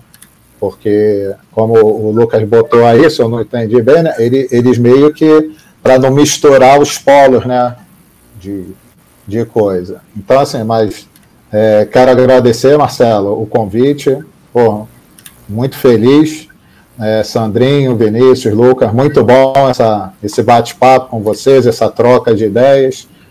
E é isso. É, para os profissionais, tenham prazer, amem o que vocês façam, estão fazendo, que vocês continuem buscando o conhecimento, não pode parar nunca. As crianças têm que cada vez mais se preocupar no momento do treino de estar atento aos profissionais e, e os responsáveis entender quem eles estão, aonde que eles estão colocando o filho deles. Né? É, com que profissional, como eu falei lá antes, o profissional que você colocou o seu filho é aquele que você gostaria? Ele está atendendo às suas necessidades e não é necessidade no sentido de se meu filho joga ou não joga, né? Necessidade de conhecimento, de aprendizado, de ver que o filho está evoluindo, porque tudo é, é um processo. No final, são processos que essa criança vai ter. Né? Então, assim, é, veja onde seu filho está, busque um, um, local que você, que seu filho esteja confortável, que é primeiro lugar. Acho que quem tem que estar confortável em primeiro lugar é o seu filho. Seu filho tem que estar se sentindo bem e você se adaptar e entender as necessidades que ele tem. Você depois conversar, trocar ideias, é, é super válido, mas de forma positiva. Não, não deixe acontecer, como o Vinícius falou, de um dia o seu filho virar para você, mesmo num, num, numa equipe de competição, e ele falar a mesma coisa, pai, deixa eu jogar. Porque é, o nosso, nosso tempo de convivência é pequeno, como já falamos, e se vocês é, entrarem nessa guerra aí, vamos botar assim, entre aspas, né? É, quem perde no final é a criança, que ela não vai saber para onde ela vai. Marcelo, se eu não me engano, que falou, né? Se vai, o treinador manda marcar atrás, o pai manda marcar na frente e, vai nessa luta toda. Mas é isso. É, entendam que vocês têm uma participação muito importante no desenvolvimento do filho de vocês. Nós somos apenas um dos meios que ele tem de desenvolvimento, que tem a escola, né, tem o clube, tem os pais, é, então que a gente consiga junto é, fazer e desenvolver cada vez melhor essas crianças. Mais uma vez, muito obrigado e estou sempre à disposição, sempre que, que precisar, é só chamar. Show, meu amigo. Eu que agradeço a tua presença aí. Posso, é, pode, pode ir, Lucas, pode ir, por favor. Ah, é... então, é, novamente agradecer o convite, um prazer estar aqui batendo essa bola com grandes profissionais que tenho enorme admiração. É, então, assim, me sinto muito, muito honrado e com certeza foi um momento muito enriquecedor. O que eu gostaria de falar é que, acima de tudo, o, o atleta, o filho, o aluno, é, tem que se divertir, aquilo tem que ser prazeroso para ele. Ele tem que estar no ambiente onde é que ele esteja é, satisfeito em estar ali, onde é que ele queira estar ali, e isso é nossa função, é a função dos pais, é a função do, do, do contexto que a gente está criando para que aquilo se torne prazeroso. E a partir do momento que aquilo não é prazeroso para uma criança, ele já não deve mais estar ali. Então a gente tem que sempre refletir sobre essa questão. É, isso serve, como eu disse, para os pais ou para os profissionais que, que a cercam, e que é uma responsabilidade muito grande é, que a gente tem de impactar de forma positiva na sua formação e que, acima de tudo, como eu falei, que seja um ambiente prazeroso para os nossos atletas, nossos alunos e os filhos é, em relação aos pais. Deixa, deixa eu ir, Santos, que eu estou com pouca bateria, de repente acaba e eu nem me despeço. é, cara, queria agradecer mais uma vez, e além, assim, além de agradecer, é, é a gente é amigo, então é, é, a gente tem que agradecer, mas é mera formalidade. O mais importante acho que é dar os parabéns pela iniciativa, Marcelo. É, é, e aí eu vou fazer uma crítica que não tem nada a ver com o assunto, mas tem muita gente cobrando um monte de coisa nesse período, pô, a gente não está trabalhando, então essas iniciativas gratuitas eu acho que são fantásticas, ninguém está ensinando nada, a gente está compartilhando a nossa experiência, não necessariamente a gente está concordando, e isso é que é enriquecedor. Para finalizar, eu acho que dentro de todo o processo, quem sai mais prejudicado são as crianças porque é, é, o pai segue a vida dele, teoricamente, se o cara tem a vida boa ou não, ele vai seguir com a vida dele. A gente de repente vai ter um trabalho de ali de seis meses ou talvez um ano prejudicado, mas vai seguir trabalhando também. E a gente é mais calejado, a gente já sabe lidar com algumas situações, a gente já aprendeu mais ao longo do tempo. Agora, um ano na formação da criança é muita coisa, principalmente do atleta. Então, de repente, o cara vai jogar um ano fora por conta de uma birra, de querer derrubar um treinador ou de não gostar do amiguinho do lado. Então, assim, eu acho que as crianças é, é, se prejudicam muito mais. E, para finalizar, cara, eu acho que além de não transferir responsabilidade, como eu e o Lucas falamos, não transferir frustração. Minha mãe está aí, minha mãe fez um comentário, minha mãe é uma, é uma mãe de atleta que, que sofreu muito, porque eu tentei jogar bola quando eu era muito mais novo. Dizem que eu não jogava nada, mas eu, eu jogava bem, sim. Só que, cara, com 11 anos eu machuquei o joelho, com 14 anos eu... eu... A bola que não te É, é, eu machuquei meu joelho com 11 anos, com 14 anos eu fiz cirurgia de joelho. Minha mãe já era meio contra porque ela achava, e talvez ela até tivesse razão, meu pai não está mais aqui para se defender, mas que talvez ele transferisse um pouquinho da frustração dele de não ter dado sequência à carreira para gente. E acabou que é, é, o meu irmão teve a vida dele no esporte um pouquinho prejudicada por causa dessa interferência da minha mãe, dessa situação que, assim, é, eu, não, eu nem acho que ela esteja errada, nem acho que meu pai esteja errado, não sei, na verdade, quem está errado, quem está certo, mas essa transferência de frustração é muito complexa. Muitos pais não tiveram a, a, possibilidade, por exemplo, meu pai teve. Meu pai foi atleta de futsal, até onde eu sei, de altíssimo nível, com passagem em seleção de futsal, jogou profissionalmente futebol de campo. É, ele te, chegou até a, a, a, bater ali na porta, a se profissionalizar por questões de lesão e outras questões também, questões também familiares teve que parar. Mas a frustração que os pais levam para as crianças e, e, e a, a, a, salvação e o filho ser a salvação de tudo. Eu acho que eu acho que a gente tem que conquistar as nossas coisas por mérito próprio, não transferir para que os outros conquistem as coisas para a gente. Então, para finalizar, eu acho que é isso: não transferir responsabilidade e principalmente não transferir frustração. Perfeito. É, Marcelo, queria agradecer aí a lembrança, o carinho do convite. É, é uma responsabilidade grande estar aqui com, com, com essas pessoas é, profissionais sensacionais que eu já tive o prazer de trabalhar e que gostaria muito também de compartilhar um ambiente de trabalho um dia, até porque tenho carinho por essas pessoas fora de quadro. E deixar um recado aqui, né? Vocês já falaram praticamente tudo de forma com, muito, com muita propriedade. Mas vamos parar para avaliar, e até você que está nos assistindo agora, que é responsável, que é pai de atleta, o momento de prazer e alegria quando teu filho está jogando uma competição, mesmo não sendo clube de camisa, mas está ali desfrutando daquele momento, é um, é um momento chave para a formação do caráter, para a construção de valores, para você estimular solidariedade, cooperatividade. São vários aspectos que estão ali embutidos que talvez nem sempre a vitória vai estar ali dizendo que aquele trabalho está sendo feito da forma correta. Então, quando você parar para avaliar onde o seu filho está e tiver que levar ele para algum lugar, veja o que é feito em cada lugar, avalia. Ah, você vai ver um treino antes e ver, pô, aquele profissional ali, ele, é, ele tem uma metodologia legal, os garotos, o trato dele com os garotos que já estão ali, o, o trato dos garotos pra, para com ele também é legal. Então, o ambiente tem que ser um ambiente saudável e construtivo. E isso aqui é, o, é, é, tem que ser a principal preocupação do esporte. Se alguma coisa de bom, de bom tiver que acontecer lá na frente, esse garoto tiver que se tornar um profissional, é, tanto, tanto é, de, um, de um clube menor, de uma sequência de uma carreira talvez com não, com não muita visibilidade, mas que ele resolva aquilo ali, que ele faça de forma bem resolvida. E isso é construído quando ele é criança e não já nas, nas idades mais, é, mais avançadas. Queria deixar aqui mais uma vez o um agradecimento, um abraço a todos aí, obrigado pela, pela paciência em, em ouvir essa rapaziada aqui, mas é, é muito bom falar sobre futsal, meu amigo, meus amigos. Marcelo, fala.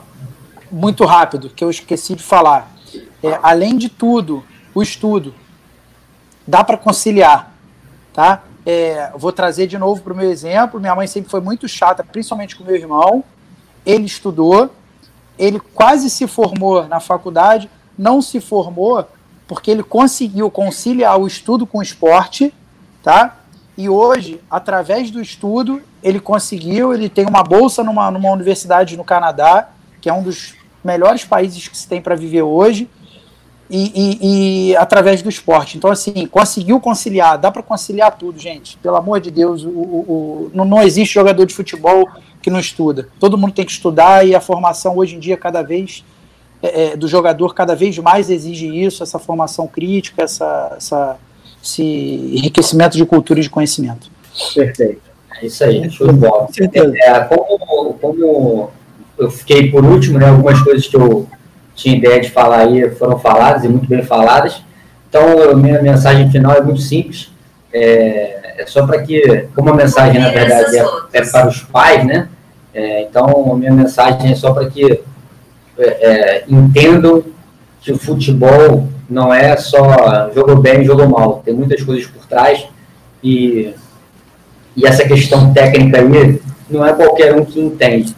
Não é porque a gente mora no Brasil, nós somos brasileiros, que sabemos tudo sobre futebol, até porque hoje em dia o Brasil não é mais é, o expoente que era, e muito por conta, talvez, disso aí.